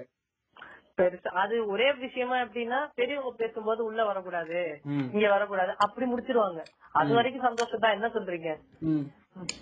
ஆனா இன்னொரு விஷயம். ஜாதி வந்து நமக்கு அந்த அளவுக்கு எது எக்ஸ்பீரியன்ஸ் இல்லைனாலும். அதை விட எக்ஸ்பீரியன்ஸ் அதிகமா நான் பட்டது என்னன்னா அப்பியரன்ஸ் சொல்லலாம். நீங்க என்ன நினைக்கிறீங்க? ஆ கண்டிப்பா. அப்பியரன்ஸ் கலர் முக்கியமா ஒருத்தன் ஒருத்தன் ஆளை வச்சு எடை போடுறது. அவன் நல்லா படிச்சிருப்பான் நல்லா படிக்கல அப்படின்னு அதுக்கு இந்த அப்பியரன்ஸோட வருவோம் நம்ம. ம். அது ஒண்ணு இல்ல ப்ரோ ஒருத்தன் ஒருத்தன் நல்லா இருக்கான் ஒருத்தன் பாக்குறதுக்கு நல்லா இருக்கான் அவன் ட்ரெஸ்ஸிங் நல்லா இருக்குன்றதுலயே வச்சு அவன் வந்து நல்லா படிப்பான் அவன் பாக்குறதுக்கு இதா இருக்கு இது எனக்கு புரியல. ஒருத்தன் பார்க்க நல்லா இருக்கான்றதுக்காக அவனோட கேரக்டர் வைஸ் அவன் எல்லாமே சரியா பண்ணிட முடியுமா. அது எங்கன்னா நம்மளோட அது நம்ம சினிமாலே நிறைய தொடங்குதுங்க. நீங்க சினிமாலே வந்து பாத்தீங்கன்னா இப்ப கமலுக்கும் ரஜினிக்கும் என்ன வித்தியாசம் சொல்லுவாங்க? நிறைய பேர் வந்து கமல் வந்து இவ்வளவு நல்லா நடிக்கிறார் இவ்வளவு நல்லா படம் எடுக்கிறார் இவ்வளவு நல்லா கதை இந்த விஷயத்த யாருமே சொல்ல மாட்டானுங்க. கமலுக்கும் ரஜினிக்கு எதுக்கு உங்களுக்கு கமல் கமல் அழகா இருக்காரு ரஜினி என்ன இதெல்லாம் ஒரு வித்தியாசம் புண்டியாடா உங்களுக்கு எல்லாம் எக்ஸாம்பிள் சொல்லட்டுமா? அவனை பாத்தியா பாக்குறதுக்கு அரவிந்த் சாமி மாதிரியே இருக்கான் அப்படி சரி எனக்கு வந்து அரவிந்த் சாமி எல்லாரும் அரவிந்த் சாமி மாதிரி இருக்கான் சார் அப்படி இப்படி எனக்கு அரவிந்த் சாமி பெருசா பிடிக்காது. எனக்கு வந்துட்டு அந்த ஆமா. எனக்கு வந்து இந்த நார்மலா இருக்கவங்க தான் பிடிக்கும். விஜய் அந்த மாதிரி தான் பிடிக்கும். ஆனா சொசைட்டின்னு ஒண்ணு இருக்கே ப்ரோ சொசைட்டின்றது ஒரு கலரை பொறுத்த வரைக்கும் ஒயிட்டுக்கு தான் அந்த அளவுக்கு வந்து அவங்க வந்து இப்ப எடுத்து கொடுத்தாங்க. அப்படி அப்படி அப்படின்னு சொல்ல முடியாது. ஏன்னா நானே நல்ல நானே நல்ல கலரா தான் இருப்பேன். எனக்கு வந்து இந்த கலர் காம்ப்ளெக்ஸ் பொறுத்த வரைக்கும் எனக்கு பெருசா வந்தது இல்லை ஏன்னா நான் கொஞ்சம் கலரா தான் இருப்பேன். அதே நேரத்துல வந்து கருப்பை பார்த்து எனக்கு அவர்ஷனும் கிடையாது. ஆனா எனக்கு சின்ன வயசுல இருந்தது. இப்ப நாம சொல்றது எல்லாருமே இப்ப நான் சொல்றதெல்லாம் எல்லாமே எப்படின்னா அப்படி பார்த்தா நம்ம கூட நான் நான் கூட அந்த அளவுக்கு கூட ஒண்ணும் கிடையாதுன்னு வச்சுங்களேன் மத்தவங்கள பார்க்கும்போது மத்தவங்களுக்கு நடக்கிறத தான் நான் இங்க எல்லாமே சொல்றேன். ஏன் எனக்கு இப்ப நம்ம எடுத்திருக்கிற இந்த மாதிரி டாபிக்ல வந்து நான் வந்து மத்தவங்கள பார்த்து நிறைய அனுபவப்பட்டிருக்கேன் தவிர எனக்கு நடந்தது கிடையாது. ஆமா இப்போ இந்த கலர்ல எடுத்துட்டீங்கன்னு வைங்களேன். ஒரு நல்லா படிக்கிற பையனையே கூட இவன் இவன் அவனோட கேரக்டரை வச்சு என் வீட்லயே முடிவு பண்ணிருக்காங்க இது ஓப்பனா சொல்லணும்னா அவனை பார்த்தா இந்த பையனை எப்படா இந்த பையனை பார்த்தாலே ஒரு மாதிரி இருக்கேடா அப்படிம்பாங்க. ஏன்னா நான் அவங்கள பத்தி சொன்னது கிடையாது. அப்படி சொல்லியிருந்தா கூட ஒருத்தனை பார்த்தே ஒரு இம்ப்ரெஷனை கிரியேட் பண்றாங்கல்ல. அது எங்க இருந்து சோ அது எங்க இருந்து வருதுன்னு நம்ம மோஸ்ட்லி நம்மளுக்கு இந்த மாதிரி இருக்கிற பையன் இப்படி இருப்பான். இப்படி இருக்கிற பையன் நல்லவனா இருப்பான். சோ இந்த கால்குலேஷன் வந்து நம்மளுக்கு எங்க இருந்து மென்டலா ஏதோ ஒரு இடத்துல இருந்து நம்மளுக்கு ஃபீட் ஆயிருக்கும். அதேதான். நமக்கு நம்மள யார் ட்ரிகர் பண்ணாங்களோ அதே மாதிரி சொல்றவங்களையும் ஒரு ஆள் ட்ரிகர் பண்ணிருப்பாங்க அது அவங்க பேரண்ட்ஸா இருக்கலாம் இருக்கலாம். ம். மேபி. அதே அதுக்கு வந்து சினிமாவும் மீடியாவும் ஒரு பெரிய பங்காற்று இருக்கு. கண்டிப்பா, செவன்டி பர்சன்ட் இந்த நம்மளுக்கு இருக்கிற இந்த ம். ஏன்னா வந்து சினிமால பாத்தீங்கன்னா நீங்க பழைய காமெடிகள் வந்து நிறைய காமெடிகள் வந்து உருவ கேலியை பேஸ் பண்ணி தான் இருக்கும் கண்டிப்பா சுத்தி இருக்கிற மொன்னையா இருக்கிற கேரக்டர் வந்து இந்த மாதிரி கொஞ்சம் பார்க்க சுமாரா இருக்கிற ஆளுங்க இவளுங்க தான் இருப்பாங்க. ஹீரோங்கிற வந்து அழகா இருப்பாங்க. இன்னி வரைக்குமே தனுஷ ஒரு விஷயத்த வச்சு எல்லாரும் காண்டர் பண்ணுவாங்கன்னா தனுஷ் பார்க்க நல்லா இருக்கும். ஏன்னா ஹீரோங்கிற பார்க்க அழகா இருக்கணும். அது எங்க இருந்து வந்ததுன்னா நம்மளோட கடவுள்கள்ல இருந்து ஏன்னா நம்ம கடவுள்கள் வந்து பார்க்க அழகா இருப்பாங்க. இப்ப பாருங்க நீங்க எங்க இன்னைக்கு தொட்டாலும் இன்னைக்கு மாறிடுச்சு. இன்னைக்கு வந்து முனிஷ் கானுங்க ஹீரோவா பண்றாங்க. இன்னைக்கு மாறிடுச்சாங்க அன்னைக்கு இருந்துச்சு. அன்னைக்கு வந்து ப்ரோ இருக்கு. பார்க்க வந்தாங்க. இன்னைக்கு ஸ்கிரீன் பிளே ஆயிடுச்சு. அதாவது கதையை பார்க்க ஆயிருக்கு. இன்னைக்கு முழுசா ஒண்ணும் மாறல. ம், ம், ம். இன்னைக்கு என்ன நினைச்சிச்சுன்னா நம்மளோட சக மனுஷனே ஹீரோ இப்போ முனிஷ்காந்த் எல்லாம் வந்து பாத்தீங்கன்னா உங்களுக்கு வந்து ஒரு பிலிம் பர்சனாலிட்டி மாதிரி தெரிய மாட்டாரு. அது உங்க பெரியப்பா பெரியப்பா. எதுக்கு வந்து ஹீரோவா ப்ளே பண்ண ஒரு நார்மலான விஷயம் ஆனா வந்து நான் அதை எக்ஸாம்பிளா எடுத்து சொல்ற அளவுக்கு இன்னைக்கு நம்ம இருக்கோம். இல்ல, அதான் சொல்றேன். இப்போ முனிஷ்காந்த் பாக்கும்போது உங்களுக்கு ஒரு சினிமா பர்சனாலிட்டி உங்களுக்கு அவரோட படத்தை பாக்கும்போது ஓ அவர் உங்க சித்தப்பா போல இருக்கு உங்க பெரியப்பா போல இருக்கு. கண்டிப்பா முனிஷ்காந்த் பாக்கும்போது உங்களுக்கு உங்க சொந்தக்காரங்க ஒரு பெரியப்பாங்கிற மாதிரி தான் ஒரு ஃபீல் வரும். நம்ம எல்லாருக்குமே வந்து இன்னைக்கு ஒரு தெளிவு வந்திருக்கு என்னன்னா ஓகே கதைங்கிறது வந்து நிறைய எல்லாருமே ஹீரோ தான். இப்படி இருக்கவங்க மட்டும் தான் இவங்களோட கதையை மட்டும் தான் சொல்லணும்னு அர்த்தம் கிடையாது. இவங்களுக்கு மட்டும் தான் பிரச்சனைன்னு இருக்கிறது கிடையாது. நம்ம வாழ்க்கையில பாக்குற தினசரி பாக்குற நிறைய பேருக்கு வாழ்க்கையில நிறைய பிரச்சனை இருக்கு. அவங்களுமே ஒரு ஹீரோய்க்கான மூமெண்ட்ல இருந்திருக்காங்க. அந்த தெளிவு வரதுக்கு இத்தனை வருஷம் ஆயிருக்கு. அப்படின்னா நீங்க ஒரு இந்த இந்த சினிமால இன்னொரு எக்ஸாம்பிள் சொல்றேன். எவ்வளவு பேர் வாங்க வருவாங்க போவாங்க. ஈஸியான எங்க இருக்கும்.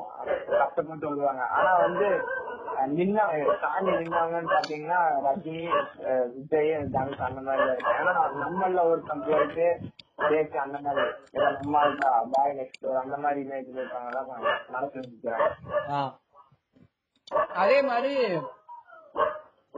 ரொம்ப அழகா இருந்தாலும் நம்மளுக்கு கொஞ்சம் கொஞ்சம் க- கொஞ்சம் கருப்பு தட்டிடும். உதாரணத்துக்கு பாத்தீங்கன்னா நீங்க கணேஷ் வெங்கட்ராம் இருக்காருல்ல.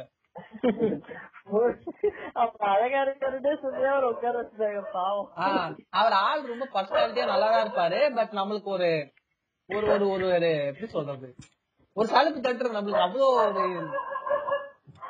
ஒரு இன்ட்ரெஸ்ட் இருக்காது. நம்மளுக்கு ஒரு விஜய் சேதுபதி பாக்குற மாதிரி அவர் இருக்க மாட்டாரு. ஏன்னு தெரியாது. கலரை தாண்டி இந்த ஒல்லியா இருக்கிறது ஒரு பெரிய நான் வந்து கொஞ்சம் ஒல்லியான ஆள் தான் சோ இந்த ஒல்லியா இருக்கிறதுனால இந்த பட்ட அவஸ்தை இருக்குதே அப்பா சாமி. என்னன்னா நம்மள ஒரு ஃபங்க்ஷனுக்கு போனோம்னு வச்சுங்களேன் என்ன பையன் இவ்வளவு ஒல்லியா இருக்கா? சாப்பிடுறானா இல்லையா? ஏன்டா நான் சாப்பிடலன்னு உனக்கு தெரியுமாடா? ஒரு ரிசப்ஷன்லயே இவ்வளவு சாப்பிட்டு வந்தேன் நான் படுத்தாடிக்கடா போட்டு. அதுவும் நம்ம ஆரம்பத்துல இருந்து ஒரே சைஸ்ல தான் இருப்போம் எனக்கு எப்படா பாத்த இப்ப ரீசெண்டா எங்க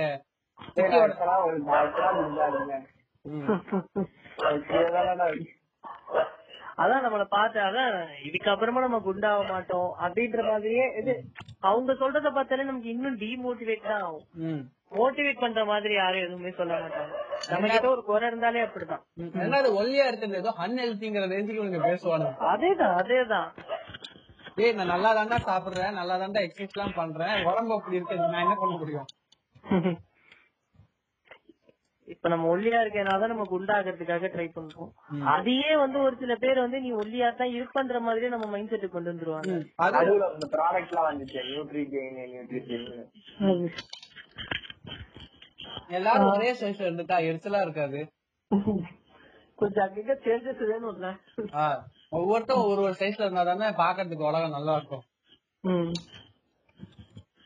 சோ வேற என்ன இன்இக்வாலிட்டிஸ் நம்ம ஃபேஸ் பண்ணிட்டு இருக்கோம்? பெரிய லெவல்ல. இன்னைக்கு தேதிக்கு லைக்ஸ் ஷேர் எல்லாமே பெரிய இன்இக்வாலிட்டின்னு பேசிட்டு இருக்காங்க எனக்கு தெரியும் எனக்கு வந்துட்டு இந்த வெரிஃபைடு வெரிஃபைடு அக்கௌண்ட்ல எனக்கு பெரிய ஈடுபாடு. அதுதான் ஒரு காம்ப்ளெக்ஸ் உருவாக்குது. இது அந்த டிக் மார்க் தானே நான் சிம்பிளா ஒண்ணு சொல்லவா ப்ரோ.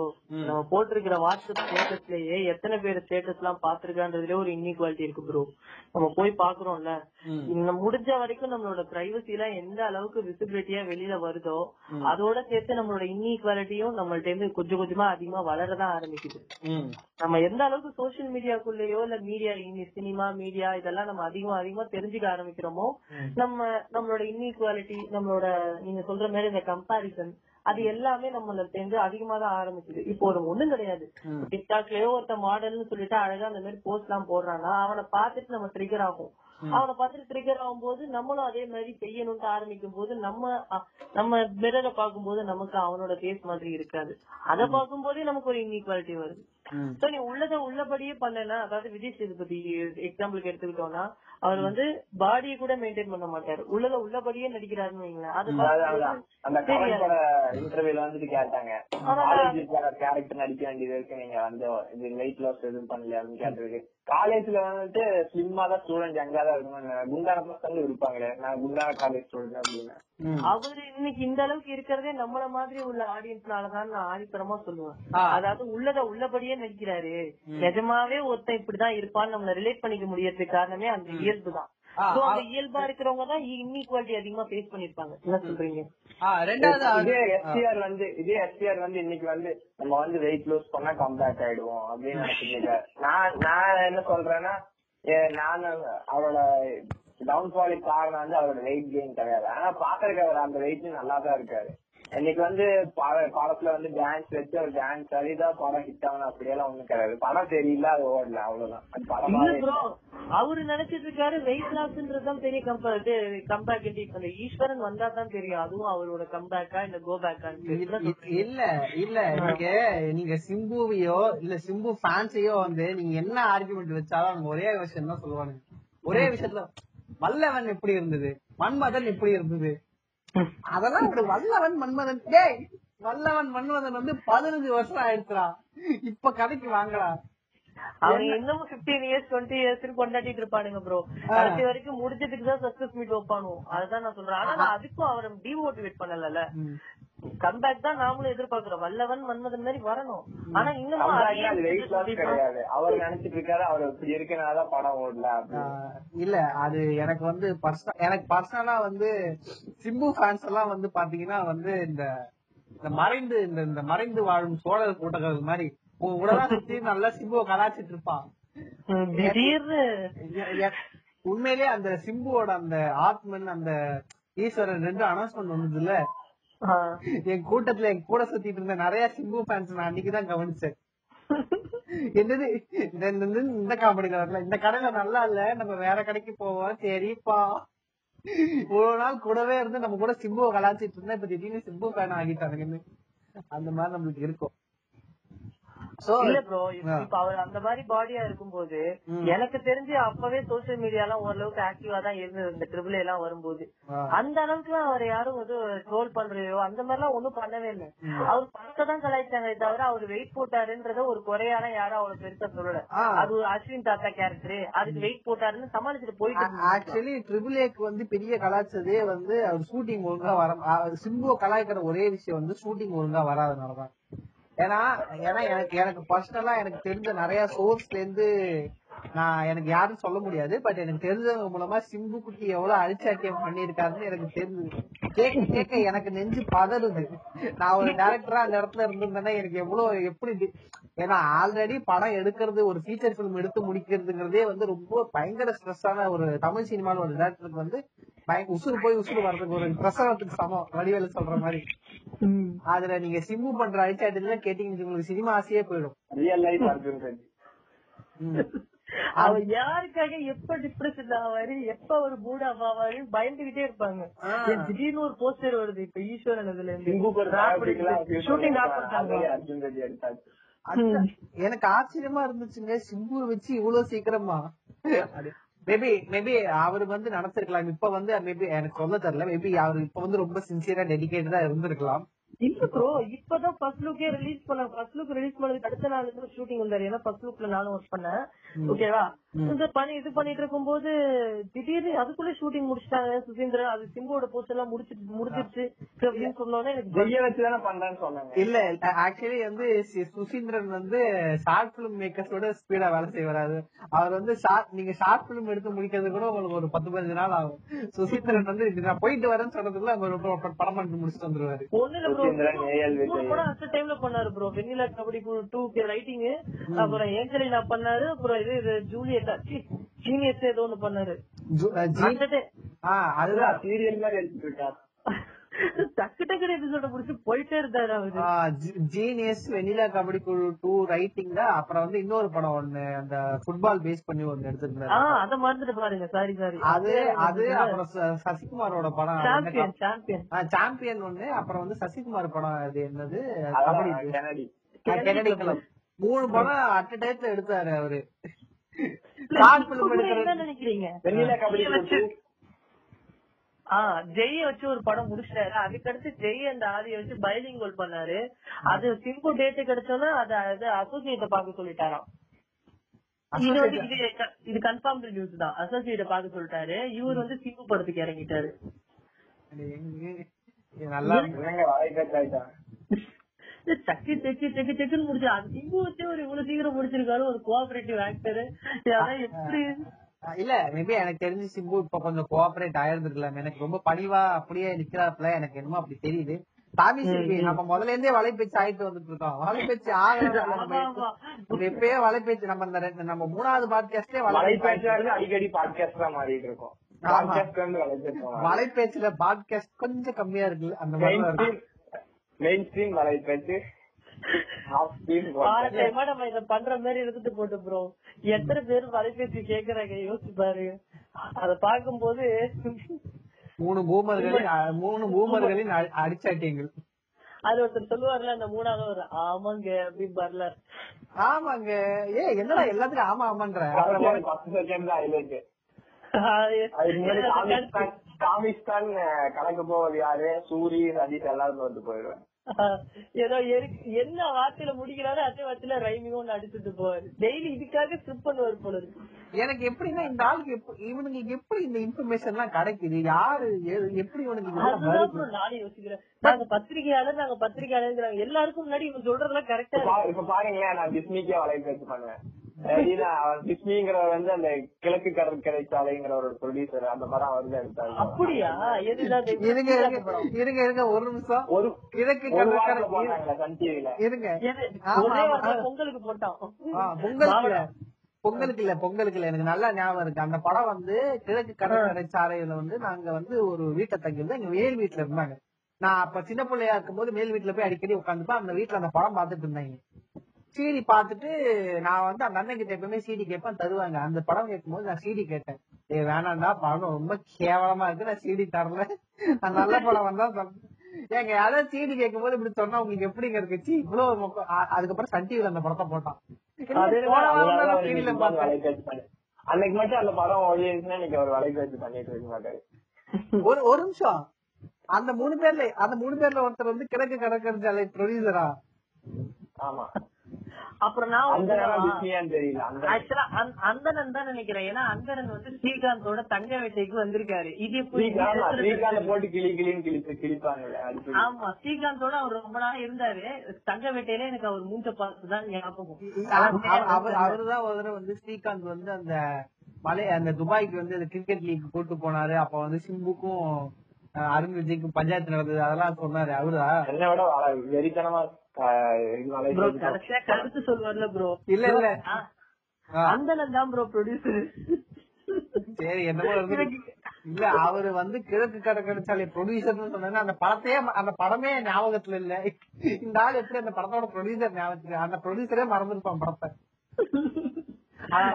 யாரு? உங்க உங்களுக்குள்ள அந்த கேள்வி எனக்குள்ளே வந்துச்சு. அப்ப சரி இவனுக்கு யாரு? இவனுக்கு பேசு இதெல்லாம் தெரியுது. நான் அவனுக்கு பாக்குற ஒரே காரணம் சரி நமக்கு ஏதாவது முன்னாடியே சொல்றாங்க. அது ஒரு காரணத்துக்கு தான் பாக்குறேன் அது அந்த கடைசி பத்து செகண்ட் ஸ்கிப் பண்ணி. எனக்கு தெரிஞ்சு ப்ரோ இப்ப வர எல்லா அவங்க அனௌன்ஸ்மெண்ட்னு ஒரு ப்ரொடியூசர் சைட்ல இருந்து ஒண்ணு வருதுன்னா அத ரெண்டு நாளைக்கு முன்னாடி உனக்கு சொல்லிடுறாங்க. நான் ஒரு ஒரு கம்பெனி சீக்கிரம் சொல்றேன். எனக்கு மீன் பேஜ் கண்டென்ட் எல்லாம் என்ன தெரியுமா சொன்னேன் அப்படியே யூடியூப் வேலை பேஜ் ஓபன் பண்ணிட்டு ரீசெண்டா ஒரு வீடியோ வரும். அப்படியே போட்டு அந்த இந்த காமெடி இருக்குல்ல டெய்லி எனக்கு கிளாஸ் ஆகும். அந்த வடிவேலும் செந்திலும் வந்து கவுண்டமணி கடை கவுண்டமணி இறங்கி அப்படியே கயிறு போட்டு இருப்பான். ஆமா. அப்படியே அப்படியே கரண்டிங்க மீமா போட்டுரும் அவனுக்கு வந்து பத்து நிமிஷம் வீடியோ ஒரு ஒரே ஒரு நியூஸ் தான் இருக்கும். அதை வந்து பத்து நிமிஷத்துல அப்படியே இழுத்து பேசுவாங்க நான் ஒரே மீன்ல போட்டு போயிடுவேன். நம்ம வலைபேசிக்கு வலைபேசி பண்ணிட்டு இருக்க போலயே நீங்க சொன்ன பேரு ஆமா இப்ப வலைபேச்சுல இப்படிதான்ப்பா வலைபேச்சுல ஒருத்தர் இருக்காரு அவர் வந்து கிழக்கு கடற்கரை இருக்காரு வலைபேச்சுக்கே நம்ம ஒரு வலைபேச்சு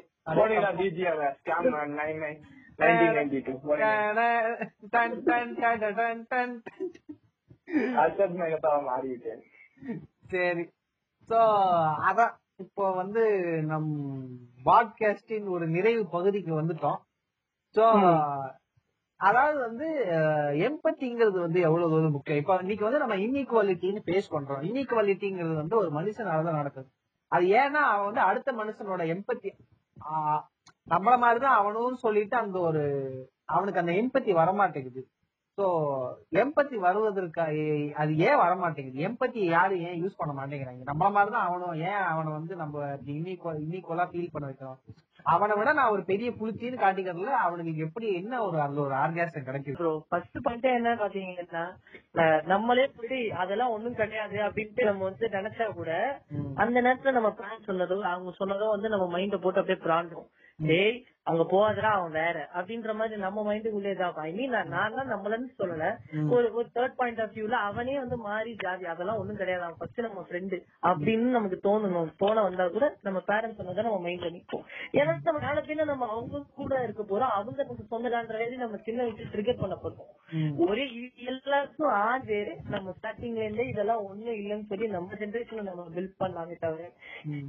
இப்ப மாறணும்னா அது அவங்க தான் ப்ரோ இல்ல அது ஒரு விஷயம் கண்டிப்பா ஞாபகம் இருக்கு. ஏன்- ஏன்னா எல்லாருமே வந்து நிறைய நம்மள நிறைய பேருக்கு வந்து மாற்றம்னு ஒண்ணு எல்லாருமே நம்ம சொல்ல ஏன்னா நம்ம நிறைய பேருக்கு என்னதான் நம்ம ஜாதியில இருந்து அது விஷயத்துல நிறைய பாதிக்கப்படனாலும் அது இருக்கக்கூடாதுங்கிறதுல நம்மளும் ஸ்ட்ராங்காவே இருக்கும். அது ஏன்னா வந்து ஒரே விஷயம்தான். நமக்கு நடக்கலனாலும் நம்ம நாலு விஷயம் கேட்கும் போது நமக்கு இப்படி நடந்ததுன்னா நமக்கு எவ்வளவு கஷ்டமா இருந்தது. நம்ம ஜாதி பேர். ஒரு பத்து பேருக்கு முன்னாடி ஒருத்தனை அட்டென்ஷன் பண்றாங்கல்ல. ம். இதுவே கொடுமைதானே ப்ரோ அதுவும் இப்படி ஒரு சின்ன சீப்பா விஷயம் தான் நான் நினைக்கிறேன் ஜாதி எல்லாம். நம்ம சொல்லுங்க.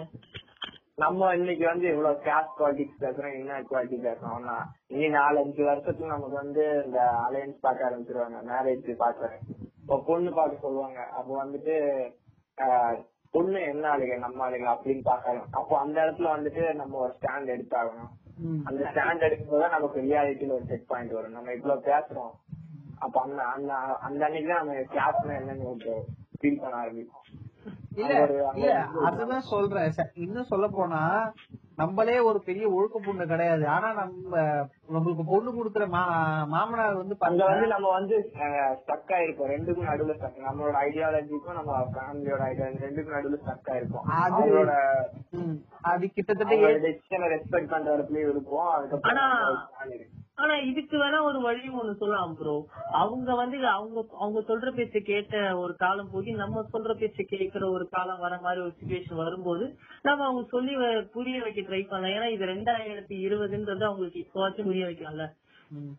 ஏன்னா அவங்க சின்ன வயசுல அவங்க நமக்கு சொன்னாங்க இந்த மாதிரி ஜாதின்னு ஒண்ணு இருக்குப்பா இப்படிலாம் ஒண்ணு இருக்குப்பான்னு அவங்க நமக்கு சொல்லி தர மாட்டாங்க. அவங்க ஆனா அவங்க சொல்ற வச்சுதான் நம்ம தெரிஞ்சுக்கிறோம். அவங்களுக்கு தான் நம்ம ஃபாலோவர்ஸ் சோ இப்ப அவங்கள அவங்கள வந்து நம்ம ஃபாலோவர்ஸா ஆக்குறதுக்கு ஒரு ஒரு வழி இது பண்ணிக்கலாம் இது மட்டுமாவது நான் சொல்றது கேளுங்க. நீங்க சொல்றத நான் எல்லாருமே கேட்டுட்டேன் ஆனா இது என்னோட லைஃப் இது என்னோட ஜெனரேஷன் இப்படிதான் வரணும்னு ஆசைப்படுறேன் அவனுக்கு கேட் நோ பாருன்னு தான் இருக்கணும்னு ஆசைப்படுறேன். அவங்க அவனுக்கும் அவளுக்கும் அப்படின்ற மாதிரி நம்ம அவங்களுக்கு சொல்லணும்ல. இது தாண்டி மொழி நிறைய ஏன்னா வந்து நான் வந்து ஒரு இப்போ வந்து நான் வந்து ஒரு நார்த் இந்தியன் பொண்ணை லவ் பண்ணிட்டு இருந்தேன். நான் வந்து நார்த் இந்தியா சைடுல இருக்கேன் நார்த் இந்தியன் பொண்ணை லவ் பண்ணிட்டு இருந்தேன். இப்போ வந்து நாங்க பிரேக்கப் பண்ணிக்கிட்டோம். இட்ஸ் லைக் மியூச்சுவல் பிரேக்கப் மாதிரி. ஏன்னா எங்களுக்கு ரொம்ப நாள் லாங் டிஸ்டன்ஸ்ல இருந்ததுனால. எங்க வீட்ல வந்து லவ் பண்ணு சொல்லும் போது கூட எதுவுமே சொல்லல. நார்த் இந்தியன் சொல்லும் போது அவங்களுக்கு ஒரு ஒரு சின்ன ஒரு எங்க அப்பா எங்க அப்பாக்கு தெரியாது. எங்க அம்மாக்கும் அண்ணனுக்கும் தெரியும். அவங்களுக்கு வந்து நார்த் இந்தியன் சொல்லும் போது ஒரு ஒரு சின்ன ஜெர்க் வருது. என்னன்னா ஏன்னா நான் என்ன சொல்ல வரேன்னா இதுக்கும் கேஸ்டுக்கும் ஒண்ணு பெரிய டிஃபரன்ஸ் இல்ல. இப்ப ஜாதி பார்த்து கல்யாணம் பண்றதுக்கும் இப்ப இவங்களோட இவங்களுக்கு தோன்ற எண்ணத்துக்கும் ஒண்ணு பெரிய வித்தியாசம் கிடையாது. ரெண்டும் ஒரே கான்செப்ட் தான். அதுதான் ப்ரோ அவங்க வந்து என்ன ரீசனா இருக்கும்னா சரி அவங்க பழக்க வழக்கம் எப்படி நம்ம. பழக்க வழக்கம் வேறையா இருக்கு. நம்ம கூட அவங்க வந்து செல் ஆவாங்களாம் மிங்கில் ஆ, ஆவாங்களாம் அதே போகுமா? எங்க அம்மா எந்த லெவலுக்கு போயிட்டாங்கன்னா எங்க அம்மா எங்க வீட்ல வந்து நான் என்ன தவிர்த்து எங்க வீட்ல எல்லாரும் பயங்கரமான பக்திமான்கள். என்னன்னா நீங்க தமிழ்நாட்டுல ஒரு வீட்ல பிறந்துட்டு நீங்க ஏத்திசம் பண்ணும் ஒரு பகுத்தறிவா இருக்கணும் ஏத்திஸ்டா இருக்கணும் நினைச்சா கூட உங்களால முடியாது. பயமுடுத்துவாங்க வாழ்க்கையில நம்மளுக்கு ஒரு பிரச்சனை வந்தாப்பா கூட நான் வந்து இந்த பிரச்சனை நான் ஃபேஸ் பண்ணிருக்கேன் நான் வந்து என்ன காம்ப்ரமைஸ் பண்ணிட்டேன் இங்க வந்து நம்ம வந்துட்டு நான் ஏத்திஸ்டா நான் வந்து இப்படி அப்படின்னு நம்ம போயிட்டு எத்துக்காரன்னு அவசியம் இல்லை. நீ வந்து ஏத்திஸ்டா இருக்கா ஓகே உன்னோட இது என்னதான் நான் வந்து நாஸ்திகம் அப்படி எல்லாம் பேசினாலும் இப்ப வந்து போட்டோக்கு மாற வீடா போயிட்டு வந்துட்டு ஆஹ், இந்த சாமி தொட்டு கும்பிட திண்ணு எடுத்து வச்சுக்கலாம் வச்சுப்பாங்க தப்பு இல்ல.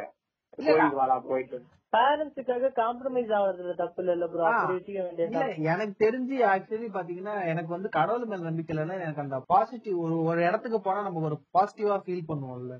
ம். அது ஆறா. ஆறா டூ பாயிண்ட் ஆறா அது அந்த அளவுக்கு நான் ஓவலோக்கல பட் வந்து சில இடங்கள்ல வந்து நம்ம போகும்போது அந்த ஒரு நெகட்டிவா நம்மளுக்கு தெரியும். அது நமக்கு நல்லா தெரியும். இந்த இடம் சரியில்லை என்னமோ தப்பா இருக்குன்னு சொல்லிட்டு அது நம்மளுக்கு தெரியும். அது சயின்டிபிக்கா சொன்னா சின்ன வயசுல இருந்து ஒரு விஷயம் பிராக்டிஸ் பண்ணிட்டே இருந்திருக்கும். அது இப்ப இப்ப இப்படி ஒரு விஷயம் சொல்லுவாங்க. பதினஞ்சு நாளுக்கு மேல ஒரு விஷயத்தை பிராக்டிஸ் பண்ணா அது ஹேபிட்டா மாறிடும் அப்ப நம்ம அந்த இடத்துக்கு வந்து பழக்கப்பட்டிருப்போம். சோ ஆட்டோமேட்டிக்கா நம்ம வந்து குறிப்பிட்ட ஒரு டைமுக்கு மேல அந்த இடத்துக்கு போகும்போது வந்துட்டு நமக்கு ஒரு இது கிடைக்கும். பாசிட்டிவிட்டி கிடைக்கும். இருக்காது. கண்டிப்பா சோ மேபி அந்த மாதிரி கூட இருக்கலாம். சோ அந்த மாதிரி என்னன்னா நான் கொஞ்சம் ஏத்திஸ் ஏதாவது பேசினா கூட எங்க வீட்ல வந்து பயமுடுத்துவாங்க எனக்கு ஏதாவது எனக்கு ஏதாவது பிரச்சனை ஏதாவது ப்ராப்ளம் இருந்துச்சுன்னா நீ பாரு நீ ஏத்திஸ் பேசுனாலும் உனக்கு இந்த பிரச்சனை எல்லாம் வருது. நீ கடவுளை கும்பலனா உனக்கு இது நமக்கே ஒரு பயம் வரும். லிட்டரலி வந்து நம்மளுக்கு இந்த பூச்சாண்டி காட்டுற மாதிரி தான் கடவுளை வச்சு நம்மள பயமுடுத்திட்டே இருப்பாங்க. ஒரு பக்தியா நம்மள கும்பிடவே அது தாண்டி குற்றாலம் ஆஹ் குற்ற உணர்ச்சி நம்மள எல்லாத்தையும் வச்சு இப்படி நம்மள லாக் பண்ணி தான் கும்பிட விடுவாங்க. அத நம்மள ஒரு ஜாலியா சந்தோஷமா கூட நம்மள கும்பிட விட மாட்டாங்க. லிட்டரலா எல்லா மதத்துக்கும் பயம் தான் அடிப்படை. அது வேற விஷயம். பயம்னு ஒண்ணு இல்லைன்னா இங்க மதமே இருந்திருக்காது. அது வேற. அதாவது உங்களுக்கு வந்து ஒரு ஒரு எப்படி சொல்ல நீங்க கேக்குற பாசிட்டிவ் வைப் உங்களுக்கு வரணும்னா கூட அதுக்கு பயம்தான் ஒரு கான்செப்டா இருக்கு. என்ன சொல்றீங்க?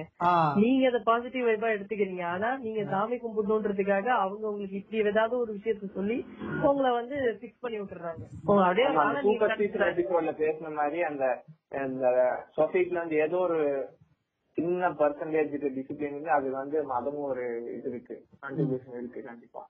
இல்ல நம்ம இன்னைக்கு இன்னைக்கு ஃபேஸ் பண்ற நிறைய ஒரு ஒரு ஒரு ஒரு அறுபது சதவீத பிரச்சனை எழுபது சதவீதம் வச்சுக்கலாம் அந்த எழுபது சதவீதத்துக்கு பின்னாடி மதம் ஒரு அப்படியே தங்கி நின்றுட்டு இருக்கோம். எல்லாத்துக்கும் நம்ம சொல்ல முடியாது பட் ஒரு எழுபது சதவீத பிரச்சனைக்கு பின்னாடி மதம் ஒரு காரணமா இருக்கும். தங்கி நீங்க என்னன்னு போய் பாத்தீங்கன்னா you son of the bitch I மீன்ங்கிற மாதிரி இருக்கும்.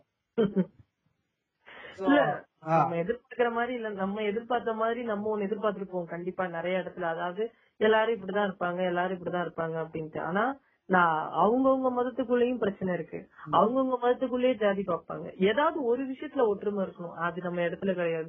கிறிஸ்டியன்ஸ் கிறிஸ்டியானிட்டில கிறிஸ்டியானிட்டில அவங்களுக்குள்ள ஒரு சில டிவிஷன்ஸ் இருக்கு.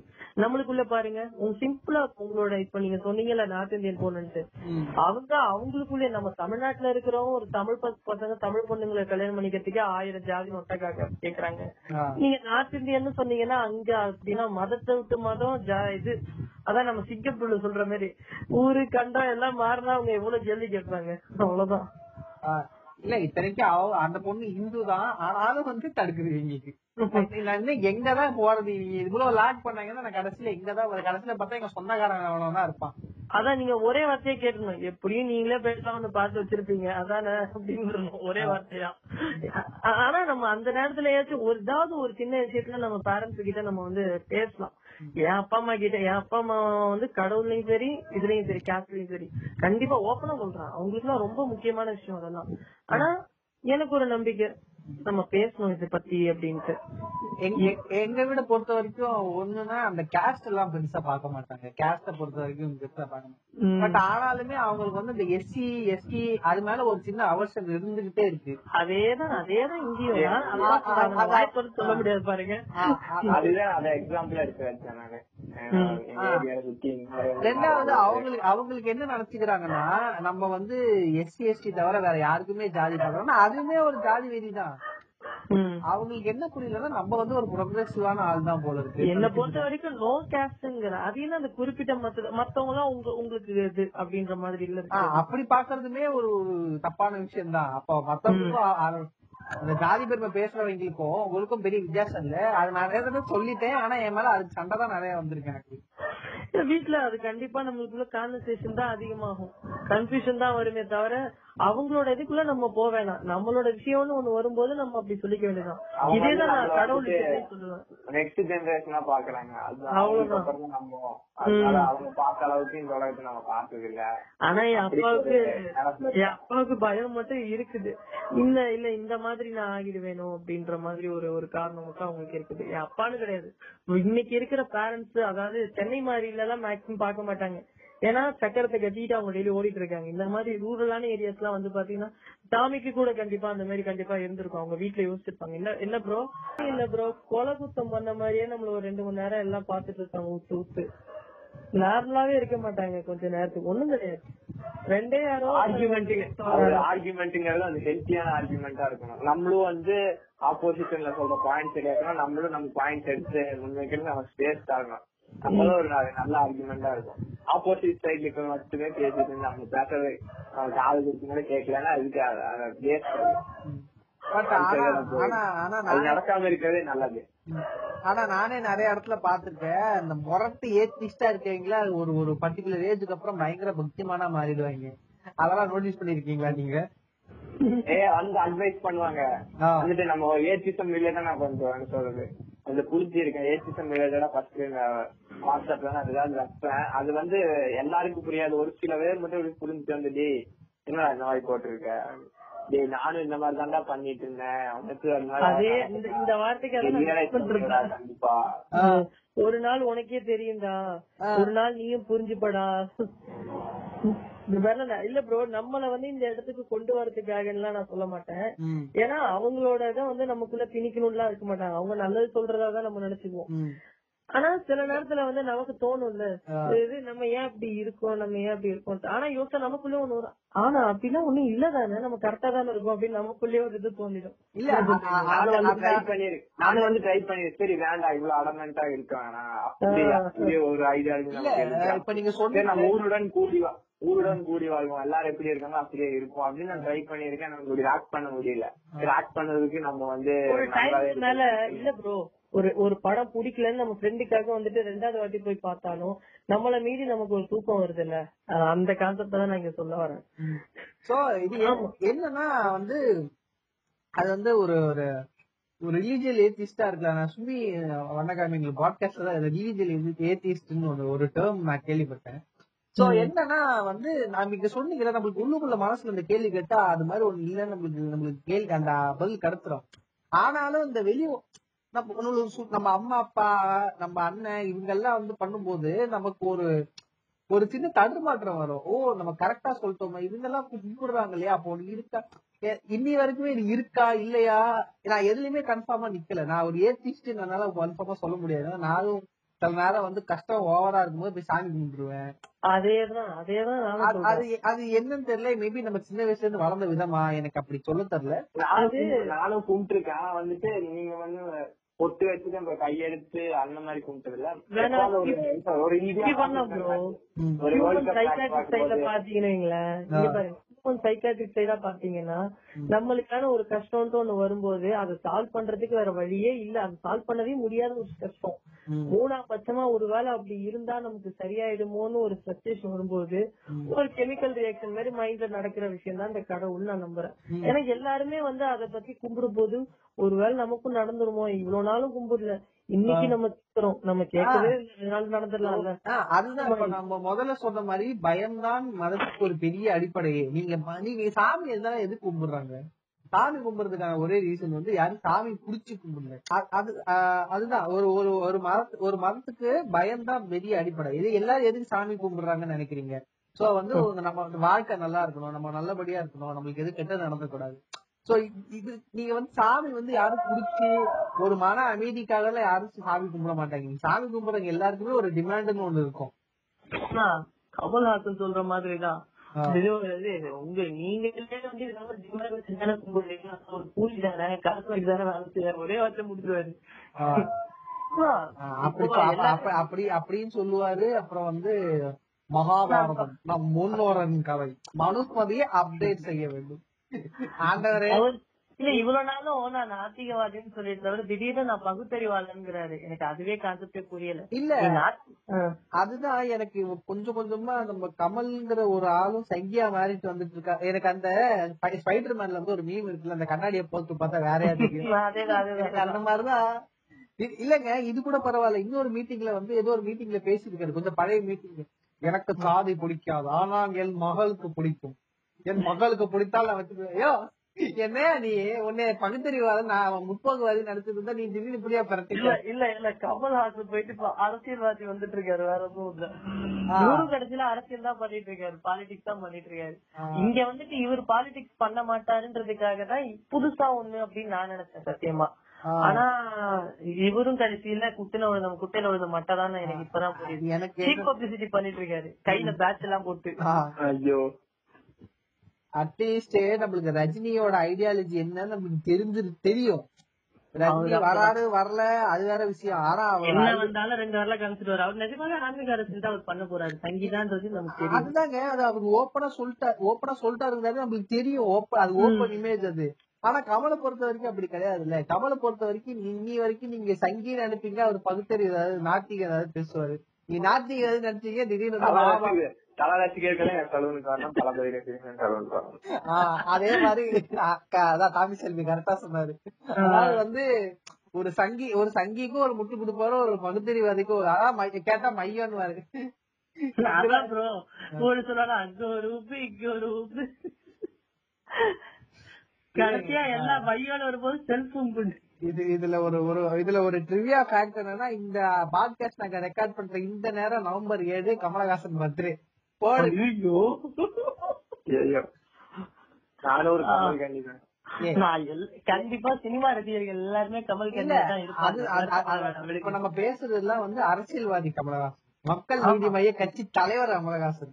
ஒரு ஆர்டிஸ்டான கமலஹாசனை என்னைக்குமே மதிக்கிறோம். என்ன ப்ரோ மதிக்கிறோங்கிறத தாண்டி அவரை வந்து ஒரு டீச்சர் மாதிரி நம்ம பாக்குறோம் அதாவது ஒரு ஆர்டிஸ்ட் கமலஹாசன் வந்து பிலிம் மேக்கிங் படிக்கிறீங்க யாரும் கலாய்க்க மாட்டாங்க. ஏன்னா அவரோட படங்கள் அவர் எடுத்த முயற்சிகளை பார்த்துதான் நிறைய பேர் பிலிம்குள்ள வரணும்னு ஆசைப்பட்டு கண்டிப்பா கண்டிப்பா. இன்னும் சொல்ல அதுல போனா மாற்று கருத்தே கிடையாது. ஏன்னா நீங்க சினிமால எந்த டிபார்ட்மெண்ட்ல இருந்தாலும் கமலஹாசன் உங்களுக்கு இன்ஸ்பிரேஷன் ஒரு ரைட்டரா இருந்தாலும் உங்களுக்கு கமலஹாசன் படம் கமலஹாசன் ஒரு இன்ஸ்பிரேஷன் பண்ணாத தொடாதே கிடையாது. லைன் இப்ப இப்ப நம்ம நம்ம இப்ப வந்து கமலஹாசன் மாதிரி நம்ம ஒரு ஊம்பு கொடுக்குறோம் கமலஹாசன். அவ்வளவுதான். அது- இல்ல அதுங்கிறத தாண்டி இப்ப வந்து எனக்கு வந்து கமலஹாசன் வந்து நான் வந்து என்னைக்குமே என்ன சொல்லுவேன்னா அவர் ஒரு ஆக்டரை தாண்டி ஒரு ஒரு சூப்பரான டைரக்டர் ஒரு இன்னைக்கு வந்து எனக்கு தெரிஞ்சு நான் இன்னும் நான் சொல்லுவேன்னா அவர் one of the best director இந்த வேர்ல்டுன்னு கூட நான் சொல்லுவேன். கண்டிப்பா. கமலஹாசனை வந்து Kamalhaasan one of the best writer director இந்த வேர்ல்டு ஒருவேளை நடிக்கிறா இல்லைன்னா இன்னி இன்னைக்கு வந்து ஒரு ஒரு மார்டின் ஸ்கார்சி மாதிரி ஒரு டைரக்டரா வந்து ஒரு இன்டர்நேஷனல் டைரக்டரா அவர் இருந்திருப்பாரு. அதுல ஏராமும் அந்த நாய் அந்த நாயகன் வந்துட்டு எதுக்கோ அந்த ஒரு சில சீனுக்காக ரிஜெக்ட் பண்ணாங்க ஆஸ்கர்ல. அப்படின்னு சொல்லிட்டு ஆனா அவருக்காக ஆஸ்கருக்கு அனுப்பி வைக்கப்பட பட்ட படத்தை ரெண்டு தான். நாயகனும் இதுவும் ஹேரா ஹேராம். இல்ல இல்ல தேவர் மகன் தேவர் மகன் தேவர் மகன் சாரி ஆக்சுவலி நிறைய படம் அவரோட போயிருக்கு. நாயகன் இந்தியன் தேவர் மகன். மூணு படமும் நாலு படமும் தான் சொன்னாங்க. எனக்கு சரியா ஞாபகம் இல்ல இல்ல இல்ல இந்தியன் போயிருந்திருக்கு. இந்தியன் தேவர் மகன் அப்புறம் வேற ஏதோ ஒரு படம் தெரியல. இல்ல ஆனா நாயகன் ரிஜெக்ட் ஆனதுக்கு காரணம் வந்து போட்டு. எரிப்பாங்க அந்த மாதிரி கரன்சி நோட்டு. இன்னொன்னு வந்து ஹேராம்ல வந்துட்டு அந்த கான்ட்ரவர்சி ஒரு ஷார்ட் ரேஷ் போட்டு கடிப்பாங்க.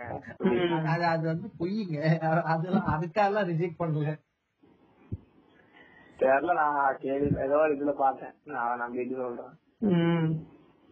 மொத்தத்துல நாங்க நாங்க வந்து இப்ப அதான் சொல்லிடலாம்ப்பா. நாங்க வந்து சொல்றது எல்லாமே அரசியல்வாதி கமலஹாசன் தான் சொல்றோம் அதாவது மையத்தோட தலைவர். அவரை தான் நாங்க சொல்றோம். மையத்தின் தலைவர். அதாவது மகாபாரதத்தை அது என்ன மனுஸ்மதி அப்டேட் பண்ணுன்னு சொன்ன ஆளை பத்தி தான் நாங்க பேசுறோம்.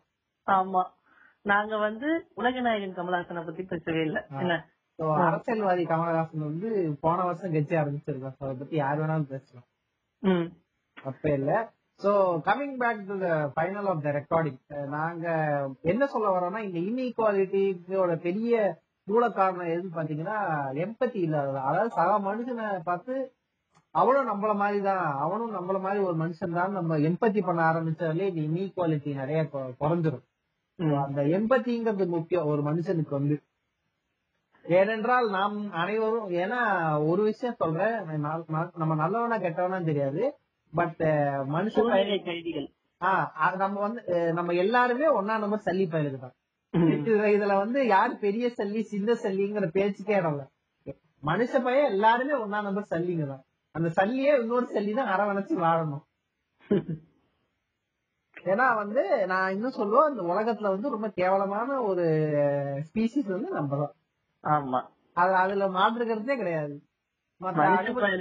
மனுஷ animal- பயலுங்க ம். மனுஷ பயலுங்க தான் உள்ளதுலயே ரொம்ப கேவலமான பயலுங்க எல்லாத்தையும் போட்டி பொறாம வஞ்சகம் ஜாதி குடும்பம் இது நல்லது கெட்டது பெருசு சின்னது. ஆனா இன்னைக்கு எல்லாத்துக்கும் ஒரு விஷயத்த சொல்லிடும் சூழ்நிலைன்னு ஒரு விஷயம் மட்டும் எல்லாருக்கும் எல்லாமே சாதகமா இருந்துச்சுன்னா யாருமே கெட்டவன் ஆக போறது இல்ல அவ்வளவுதான் ம். இல்ல காலத்துல இருந்தே நான் ஜாதின்னு பாக்குறவன ஜாதி மாதிரி இன்இக்வாலிட்டியா பாக்குறவன விட. அவனுக்கே மாறலாம்னு தோணும் ஆனா அவன் வந்து இருக்கிறதும் நம்மளை விட்டு போயிடுமோன்னு பயந்து அவன் திரும்பி எல்லாரோட சேர்ந்துக்கிட்டு கோவிந்தா போடுறான்ல நம்மளோட தெரியவில்லை அதுதான் சொல்றேன். இன்னைக்கு ஏன்னா நிறைய பேருக்கு வந்து இந்த சொசைட்டி பியர் பிரஷர்னு ஒண்ணு இருக்குல்ல. நீங்களே வரணும்னு நினைச்சு இப்ப நம்ம சொல்றோம்ல நம்மளே சில நேரம் வந்து நாத்திகம் பேசினாலும் நம்மளுக்கு அப்பப்போ ஒரு பயம் வருதுன்னு. நம்மளுக்கு வந்து அது மேல ஒரு சின்ன பயம் இருக்கு. அதே மாதிரி நம்மளுக்கு நல்லா கன்ஃபார்மா தெரியும். ஜாதிங்கிற ஒரு மேட்டர் இல்லவே இல்ல. அதுல அதனால அம்மன் ஜல்லிக்கு பிரயோஜனம் கிடையாதுன்னு. அதனால அத- நினைச்சு நம்ம அதுல- ஒரு டபுள் ஸ்டாண்ட் எடுக்கிறதுக்கு நம்ம ஒரு கம்ப்ளீட் ஸ்டாண்ட் எடுத்துட்டோம். நான் எனக்கு வந்து ஜாதிங்கிறது ஒண்ணு தேவையில்ல. அது இருக்கு. அது அது மேல எனக்கு நம்பிக்கையே இல்லைன்னு சொல்லிட்டு. பட் கடவுள் மேல ஏன் அப்படி இல்லைன்னா ஏன்னா நம்மளுக்கு சின்ன வயசுல இருந்து சொல்லப்பட்ட விஷயம். நம்ம பிரெயின்ல ஃபீட் ஆன ஒரு விஷயம் அது. அது நம்மளே நினைச்சாலும் போக மாட்டேங்குது.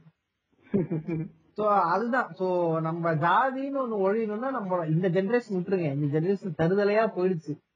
அட்லீஸ்ட் வர ஜெனரேஷனுக்கு அது சின்ன வயசுல இருந்து சொல்லி கொடுக்காம இருந்தோம்னா மேபி எனக்கு தெரிஞ்சு அடுத்த ஒரு ரெண்டு தலைமுறைக்கு அடுத்த ஒரு நம்ம தலைமுறை நம்ம பேர பசங்க தலைமுறையிலயாவது இது இல்லாம இருக்கும். பேர பசங்க தலைமுறை தான். ஆகலாம் அதுவும் டவுட் தான். உயிரோட இல்லாமல போயிடுவாங்க சொல்லுங்க.